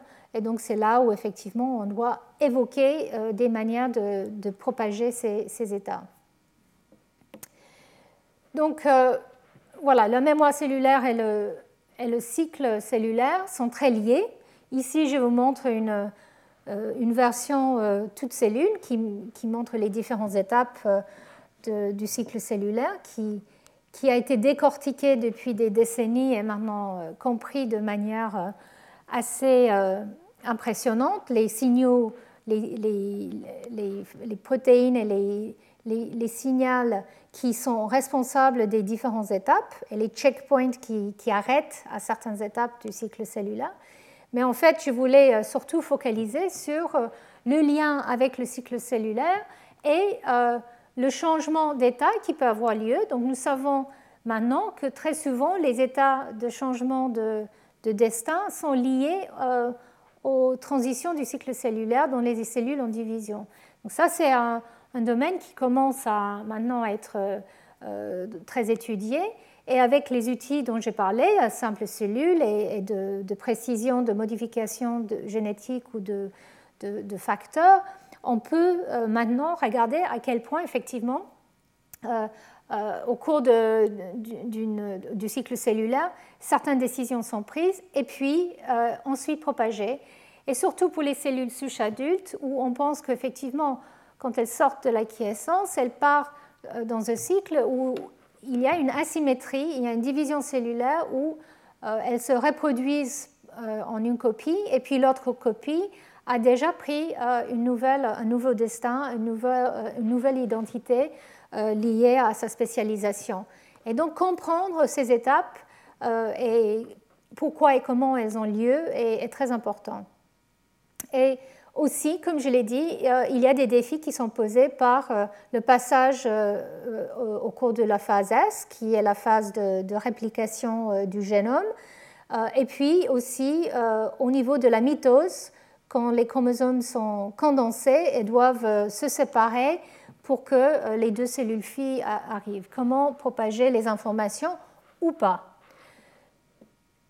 Donc euh, ici, je, pense que je vais aller un peu plus vite. Je vais revenir sur ces, ces, processus la semaine prochaine, mais je voulais révisiter donc la mémoire cellulaire au niveau de la chromatine. Donc, euh, quand la, forge de réplication euh, passe euh, ici, nous avons donc la, perturbation des, nucléosomes, des histones. Et les histones qui portent une information épigénétique doivent être déplacées. Et une grande question qui était présente pendant longtemps, c'est à quel point est-ce que ces, histones sont parentaux sont remis en place après la forge de réplication ou est-ce qu'ils sont perdus? Et nous savons que les, histones H3 et H4 sont euh, redistribués sur euh, les brins naissants de manière symétrique, le, le, brin direct et le brin indirect, the leading and the lagging, acceptent les, les, les histones, ou enfin en tout cas les, les tétramères H3, H4, euh, qui, sont distribués, mais de manière diluée, bien sûr. Et des nouveaux euh, bien sûr, sont aussi mis en place.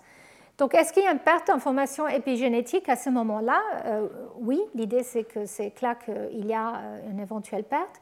Mais nous savons maintenant que les machines ou les enzymes qui mettent en place ces modifications s'associent à ce processus. Et en fait, l'association avec euh, la modification lui-même euh, de ces méthyltransférases, par exemple, peut ensuite propager l'état euh, de, l'état épigénétique et remodifier les, les histones qui, qui, étaient nouvelles et qui, qui n'étaient pas marquées.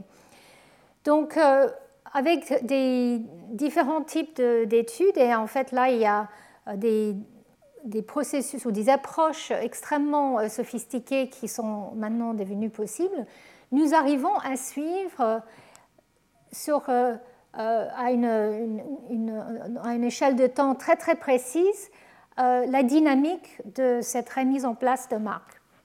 Et en fait, ce qui est clair, et là je résume parce que je pense que je ne vais pas avoir le temps aujourd'hui de, de, vous montrer toutes ces étapes, mais je vais le faire la semaine prochaine.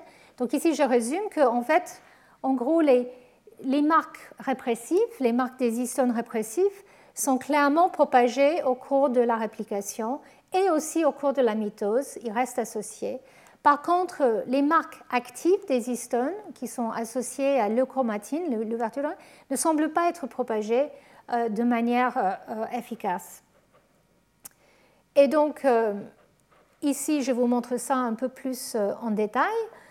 Donc, comme je l'ai dit, quand la, fourche de réplication euh, arrive, nous savons maintenant qu'il y a euh, des, facteurs euh, très, très précis qui, qui vont capter les histones parentaux ici et qui vont la déposer sur les, deux, les deux bras naissants. Donc MCM2 et les facteurs DPB3 et 4 pour, pour les, les pour les, deux bras. Et donc ce transfert euh, des, histones parentales est, très important, mais il s'agit surtout des, du variant de l'histone H3.1 et pas H3.3.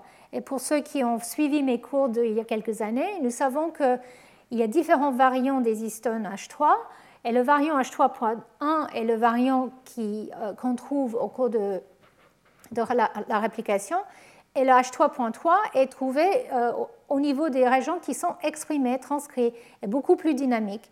Et en fait, euh, l'histone qui est propagé est euh, H3.1 et pas H3.3, pas aussi efficacement. Et du coup, c'est peut-être pour ça une des raisons pour lesquelles il y a une perte de, de la mémoire de, de, la chromatine active. Donc je ne rentre pas dans les détails, ça a été euh, décortiqué euh, euh, pour H3.1, H3.4 et H4 versus H3.3 et H4. Et, en tout cas, ce qui est important, c'est que pour pouvoir remettre en place les profils corrects des histones, en fait, il faut ce qu'on appelle des chaperones. Et Ici, euh, à Paris, nous avons une des grands spécialistes des, chaperons des histones, le, Geneviève Almosny et son laboratoire. Et en fait, ces chaperons sont importants pour accompagner euh, les histones. Et euh, on pense qu'il y a différents chaperons pour différents types d'histones modifiés et les facteurs qui peuvent être associés. Et donc ça, c'est, comme je l'ai dit, quelque chose qui était assez mystérieux, même si biochimiquement on voyait comment les choses se passaient. Mais maintenant, il y a des nouvelles technologies qui permettent de regarder vraiment euh, euh, à une échelle très précise le lien entre ce processus de, réplication, l'assemblage ou le réassemblage de la chromatine euh, et, le cycle cellulaire.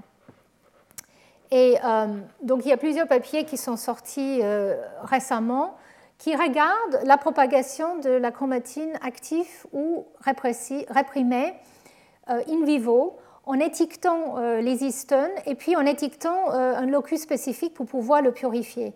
Comme je l'ai dit, je n'aurai pas le temps de rentrer dans les détails aujourd'hui, mais cette étude, par exemple, a montré que sans doute, les nucléosomes parentaux qui portent encore les marques épigénétiques sont redéposés localement assez rapidement. Par contre, les domaines d'expression où les modifications des histones sont associées avec le euh, domaine d'activité transcriptionnelle ne sont pas redéposés, mais sont réacquis grâce à la transcription. Et donc, euh, une deuxième étude euh, montrée ici a regardé à quel moment la transcription recommence après la réplication de l'ADN et l'accessibilité de la chromatine a été étudiée en même temps. Et donc, en fait, euh, ça, ça a permis de montrer qu'il euh, faut, euh, au niveau des régions actives, la, transcription recommence très rapidement après le passage de la fourche de réplication et que, en fait, il y a certaines régions qui font ça plus efficacement que d'autres, ce qu'on appelle les, les super enhancers. Et cette activation, réactivation de la transcription fait que la chromatine reste ouverte. Et donc, euh, il n'y a pas une propagation grâce à la chromatine, probablement, pour les régions actives, mais grâce à la capacité des transcrits. Et donc, euh, on pense qu'effectivement, dans le cas des régions euh, actives, la propagation est faite par la transcription elle-même et l'héritabilité au cours du cycle cellulaire. Et moins, on va dire, épigénétique que celle pour l'hétérochromatine. Néanmoins, euh, elle est euh, fidèlement euh, transmise grâce aux facteurs de transcription.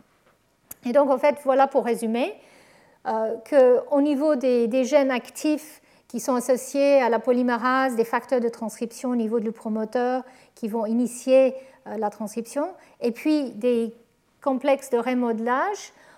on sait qu'effectivement cet état n'est pas propagé au niveau chromatinien, au niveau des histones et des nucléosomes, mais plutôt grâce aux facteurs de transcription.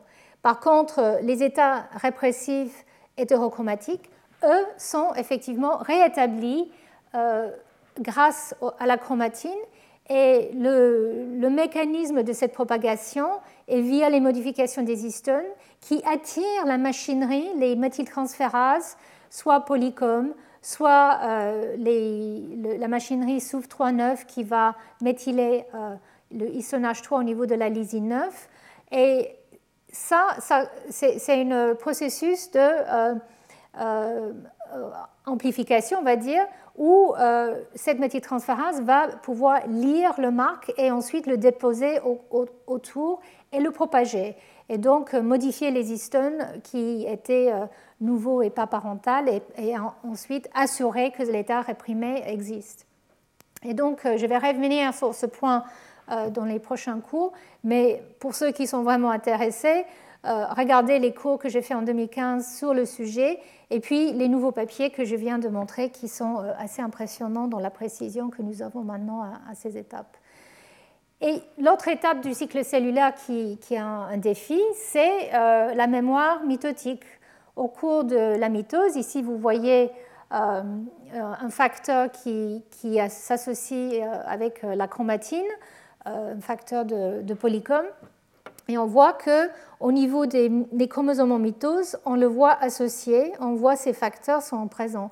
Donc les, différents complexes de polycom arrivent à rester associés avec le chromosome au cours de, la mitose.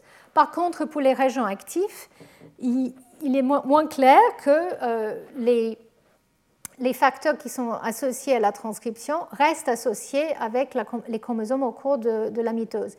Il y a quelques études qui suggèrent que peut-être il reste un tout petit peu de transcription, mais globalement, euh, les chromosomes en mitose sont inactifs. Et donc, euh, qu'est-ce qui se passe vu que, comme je le disais aussi, les histones qui sont associés avec les régions actives sont beaucoup plus dynamiques on pense qu'il peut avoir une perte d'informations, mais là, on pense aussi qu'il y a, quand même une, certaine euh, héritabilité de, cet état.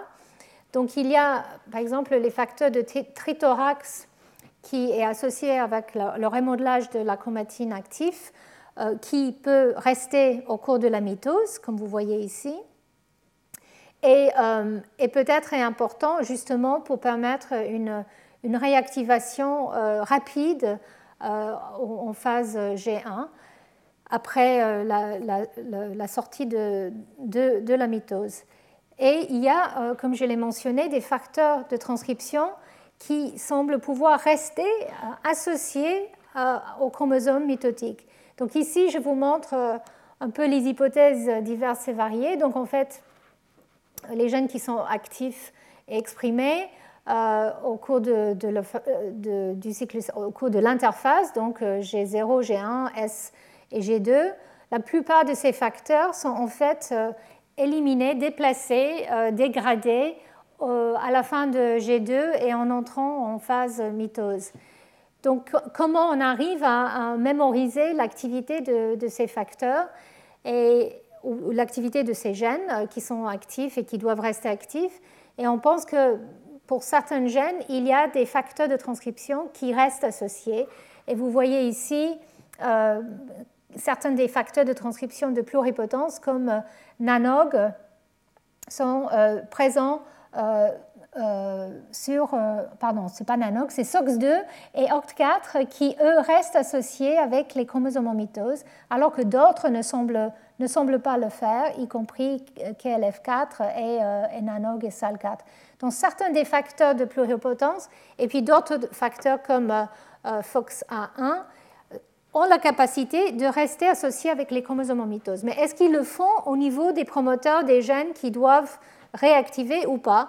C'était un peu le débat. C'est encore un débat parce que finalement, il semble que cette association est beaucoup plus dispersée en mitose et moins spécifique qu'en interphase. Et cette association semble être dynamique. Et il y a plusieurs hypothèses. Et en fait, peut-être ces facteurs de transcription qui, qui, qui peuvent s'associer comme ça euh, en mitose sont, sont présents proches, pas peut-être fixés sur l'ADN, mais suffisamment proches dans une sorte de réservoir qui fait que dès que la chromatine se décompacte à la suite de la mitose et en G1, ces facteurs sont prêts à, se, fixer euh, directement euh, sur les sites spécifiques et que sur les sites, bien sûr, qui ne portent pas les marques répressives, qui, eux, sont, euh, comme je l'ai dit tout à l'heure, bien stables au cours de la mitose. Donc les régions réprimées grâce à des marques liées à Polycom ou SUV39, 39, eux, en fait, restent inaccessibles alors que euh, on pense que les facteurs de transcription peuvent s'associer à ces régions qui sont peu marquées et euh, après la mitose euh, peuvent héberger donc le facteur de transcription et activer le gène rapidement. Comme je l'ai dit, il y a aussi l'hypothèse que certains gènes continuent à être exprimés, qu'il y a POL2 même en mitose. C'est quelque chose qui, reste encore à discuter, mais ça se peut qu'il y a certains gènes pour lesquels c'est très important d'avoir une capacité d'immédiatement se transcrire euh, à la sortie de la mitose. Il y a une autre échelle dont on a touché mais pas beaucoup parlé, euh, qui est l'échelle de l'organisation des chromosomes. Euh, je pense que je vais revenir sur ça aussi la semaine prochaine, mais juste pour dire qu'effectivement, en plus de la chromatine au niveau des nucléosomes et, les marques épigénétiques, l'organisation à l'échelle euh, en, trois dimensions semble être important euh, pour euh, non seulement le, la, capacité de compacter les génomes dans le noyau, mais aussi de, de l'exposer de manière différentielle à différents effets et peut-être de manière fonctionnelle d'utiliser cette organisation pour permettre une activité ou une inactivité de certains gènes. Donc ces technologies dont j'ai déjà parlé, Chromosome Confirmation Captor, qui ont été inventées par Job Decker et d'autres, sont utilisés pour capter ces interactions en trois dimensions et comprendre comment euh, le génome est organisé. Maintenant, nous avons la capacité de le faire même dans les simples cellules, donc on peut étudier l'organisation du génome à l'échelle simple cellulaire. Et euh, l'idée euh, ou les hypothèses sont plusieurs, mais qu'effectivement, il y a plusieurs échelles qui sont importantes pour la propagation d'un état actif ou inactif de certaines parties du génome et que même au niveau local, il y a une organisation qui permettrait faciliterait une, interaction entre un gène et son promoteur et certains éléments régulateurs qui se retrouvent dans un domaine d'interaction privilégié qu'on appelle les, les, TAD ou les Topologically Associating Domains.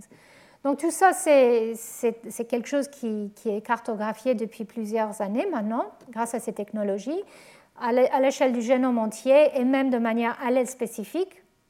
Euh, le message que je voulais faire passer ici, c'est qu'on peut bien sûr regarder au cours du cycle cellulaire aussi et voir comment cette organisation change au cours du cycle cellulaire. Et en fait, cette organisation est assez dynamique.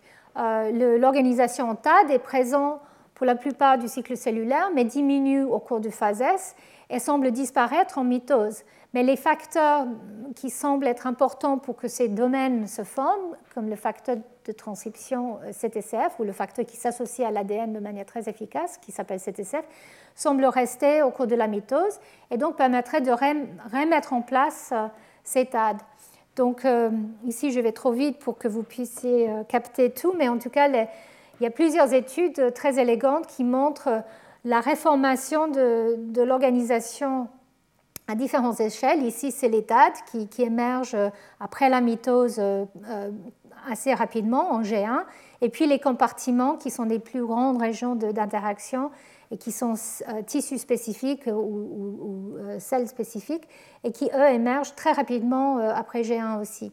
Donc on peut reconstruire un peu l'architecture dynamique en trois dimensions du génome, cellule par cellule, au cours du temps et voir à quel point c'est lié avec la dynamique de l'expression euh, cellulaire et donc aussi avec la mémoire cellulaire. Donc je reviens sur ça euh, bientôt.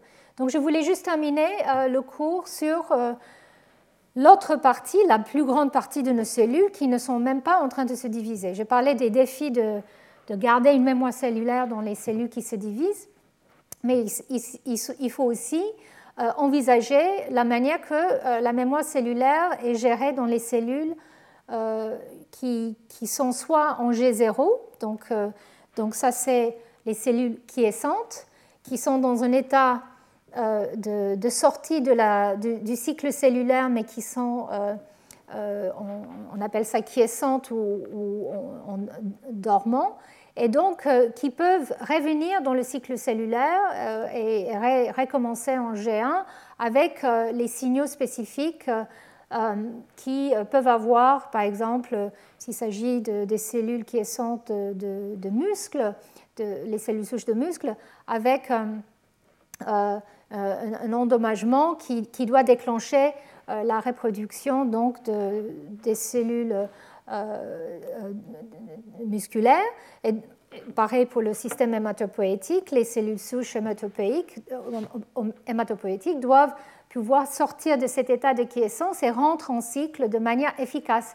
Et pour ça, c'est très important qu'elles gardent la mémoire cellulaire de leur état et puis qu'elles perdent euh, la mémoire cellulaire de, de, leur état quiescente pour pouvoir donner le potentiel euh, à au moins une de leurs cellules filles de, euh, de pouvoir se différencier.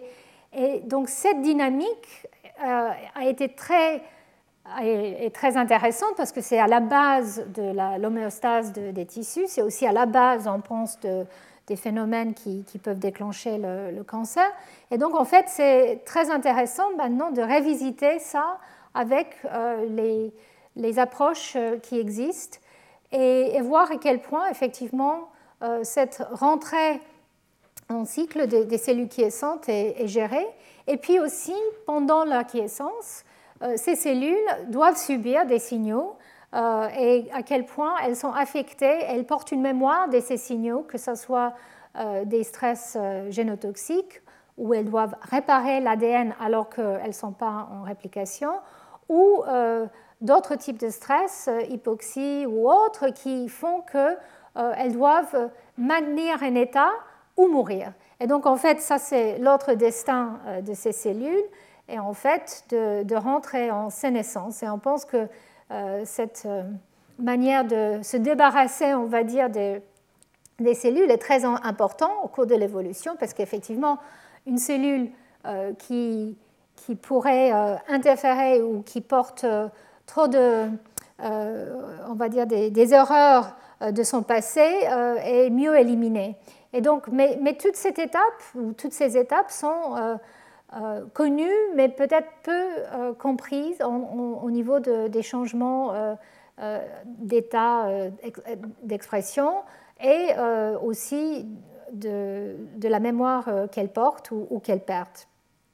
Et donc, certaines des cellules, elles, sortent de G0 pour ensuite se diviser pour donner une cellule qui se différencie et in fine qui devient euh, donne une population de cellules qui euh, sont totalement différenciées et qui ne, qui ne peuvent plus euh, contribuer à l'homéostase, etc., et qui sont là pour permettre certaines fonctions. On a parlé des neurones qui peuvent durer donc des décennies, mais là aussi, elles doivent exister dans un état sain, on va dire, et on pense de plus en plus qu'avec le vieillissement, ces cellules qui sont présentes et qui doivent fonctionner et qui ne meurent pas euh, peuvent euh, avoir des, accidents euh, qui donnent lieu à des pathologies qui sont liées avec le vieillissement.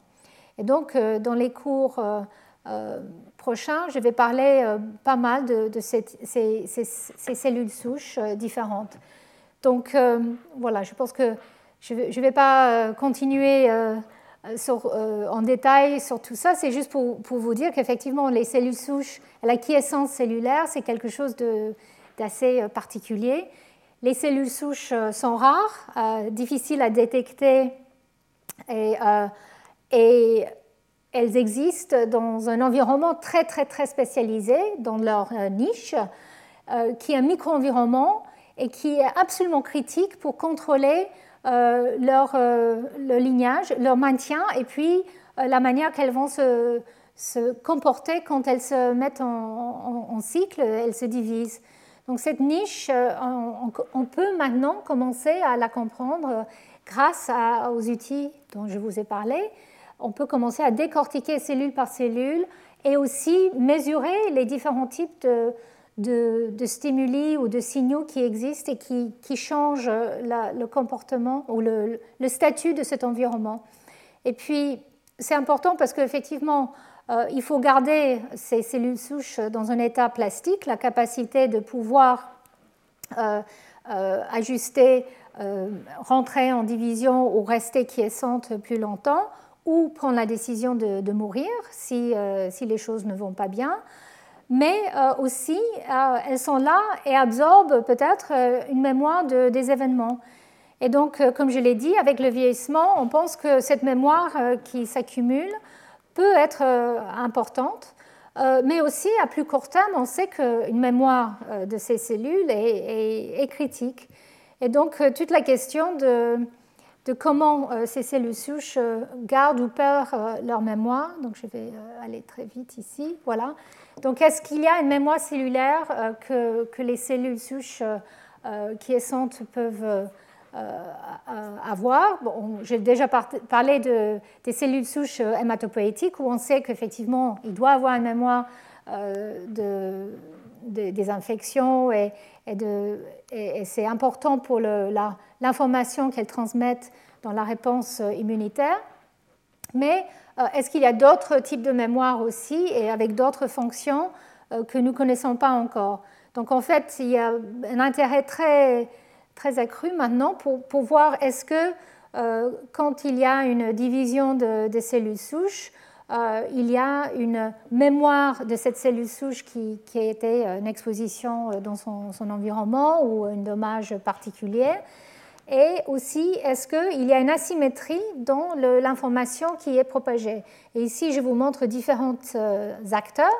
Donc, pour le moment, en tout cas, pour les cellules hématopoïétiques, on peut dire que l'information, les modifications épigénétiques semblent euh, avoir une importance pour euh, une mémoire historique de ce qui s'est passé, mais ne semble pas forcément être à la base de la division euh, asymétrique.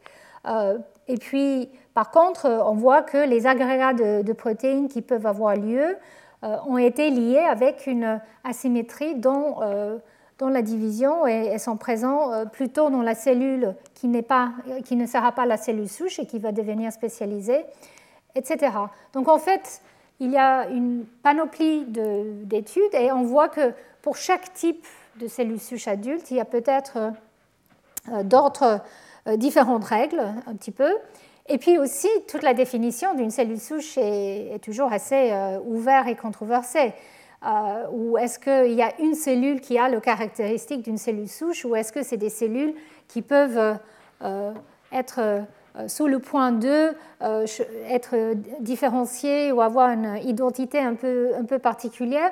Et donc là aussi, avec les approches simples cellules, on commence à voir ces informations euh, de manière très, très, très approfondie. Donc voilà, pour conclure, je vais aller un peu vite parce qu'il me reste une minute. la mémoire cellulaire, la stabilité et la plasticité de l'identité cellulaire des états donc, euh, je pense qu'on a parlé de l'identité qui doit être maintenue, mais en même temps, il y a une variation du cellule à cellule qui est fréquente et qui varie avec l'âge. On n'a pas beaucoup parlé de ça, mais je vais revenir sur ça euh, parce qu'effectivement, on pense que c'est un des points qui pourrait être très important avec le vieillissement, c'est cette variabilité, hétérogénéité accrue euh, avec l'âge et qui pourrait être liée justement à, certains signes d'âge et puis pathologies. Donc la mémoire cellulaire est assurée par plusieurs mécanismes. Il n'y a jamais un seul moyen d'assurer une, mémoire cellulaire. Et la chromatine la, manière que les chromosomes sont, compactés et, organisés est, une partie dont j'ai parlé beaucoup, mais il y a d'autres euh, processus qui sont soit nucléaires, non nucléaires. Euh, la, mémoire au niveau de la chromatine est essentielle pour empêcher des changements euh, interparé d'identité cellulaire et surtout l'hétérochromatine doit être propagée de manière stable. Je n'ai pas beaucoup parlé aujourd'hui, mais on sait que mécanistiquement, si on perturbe l'hétérochromatine, on réactive des gènes, il y a des, éléments transposables qui peuvent être réactivés et les centromères peuvent être déstabilisés et tout ça peut non seulement donner un changement d'état de, la cellule, mais une, instabilité génomique euh, massive. Donc la, chromatine répressive est, est, réellement épigénétique dans le sens qu'elle peut se propager tout au long du cycle cellulaire l'euchromatine, la chromatine active, semble être plus dépendant des facteurs de transcription et de la transcription elle-même. Euh, l'organisation des chromosomes est dynamique au cours du cycle cellulaire et nous sommes en train de, voir à quel point euh, cette organisation est importante pour la mise en place ou pour la propagation de certains états d'activité génique. Et puis, euh, il y a cette plasticité qui est essentielle et dont on va euh, parler encore.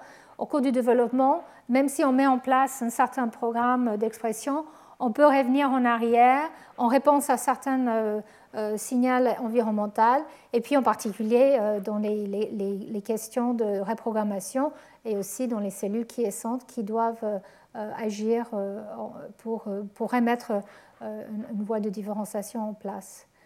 Donc voilà, je pense que là, je termine sur cette euh, dernière diapo, qui sont les grandes questions. Euh, je ne vais pas les, euh, les, les, décrire toutes maintenant, mais je laisse ça là, comme ça, si vous êtes en train de regarder, vous pouvez faire pause et regarder ça longuement si ça vous intéresse. Voilà les grandes questions que j'aimerais bien aborder lors des prochains cours. et peut-être le, le point qui, est très important, c'est non seulement de capter cette notion de mémoire cellulaire et pouvoir la décrire, mais aussi euh, décortiquer les mécanismes qui sont euh, impliqués. Et je pense que ça sera euh, la clé de la compréhension non, seulement de, la manière que le développement se passe, mais aussi la manière que l'organisme peut maintenir un état, je dirais, de fonctionnalité et de santé pendant euh, des années. Euh, là, c'est la notion de mémoire cellulaire dans les cellules qui ne se divisent pas. C'est quelque chose qui, a été peu abordé et maintenant nous avons les outils pour le faire. Voilà, et je termine en vous montrant que la semaine prochaine, ça sera la même heure et ça sera sur stabilité et plasticité au cours du développement. Merci beaucoup. Retrouvez tous les contenus du Collège de France sur www.colège-2-france.fr.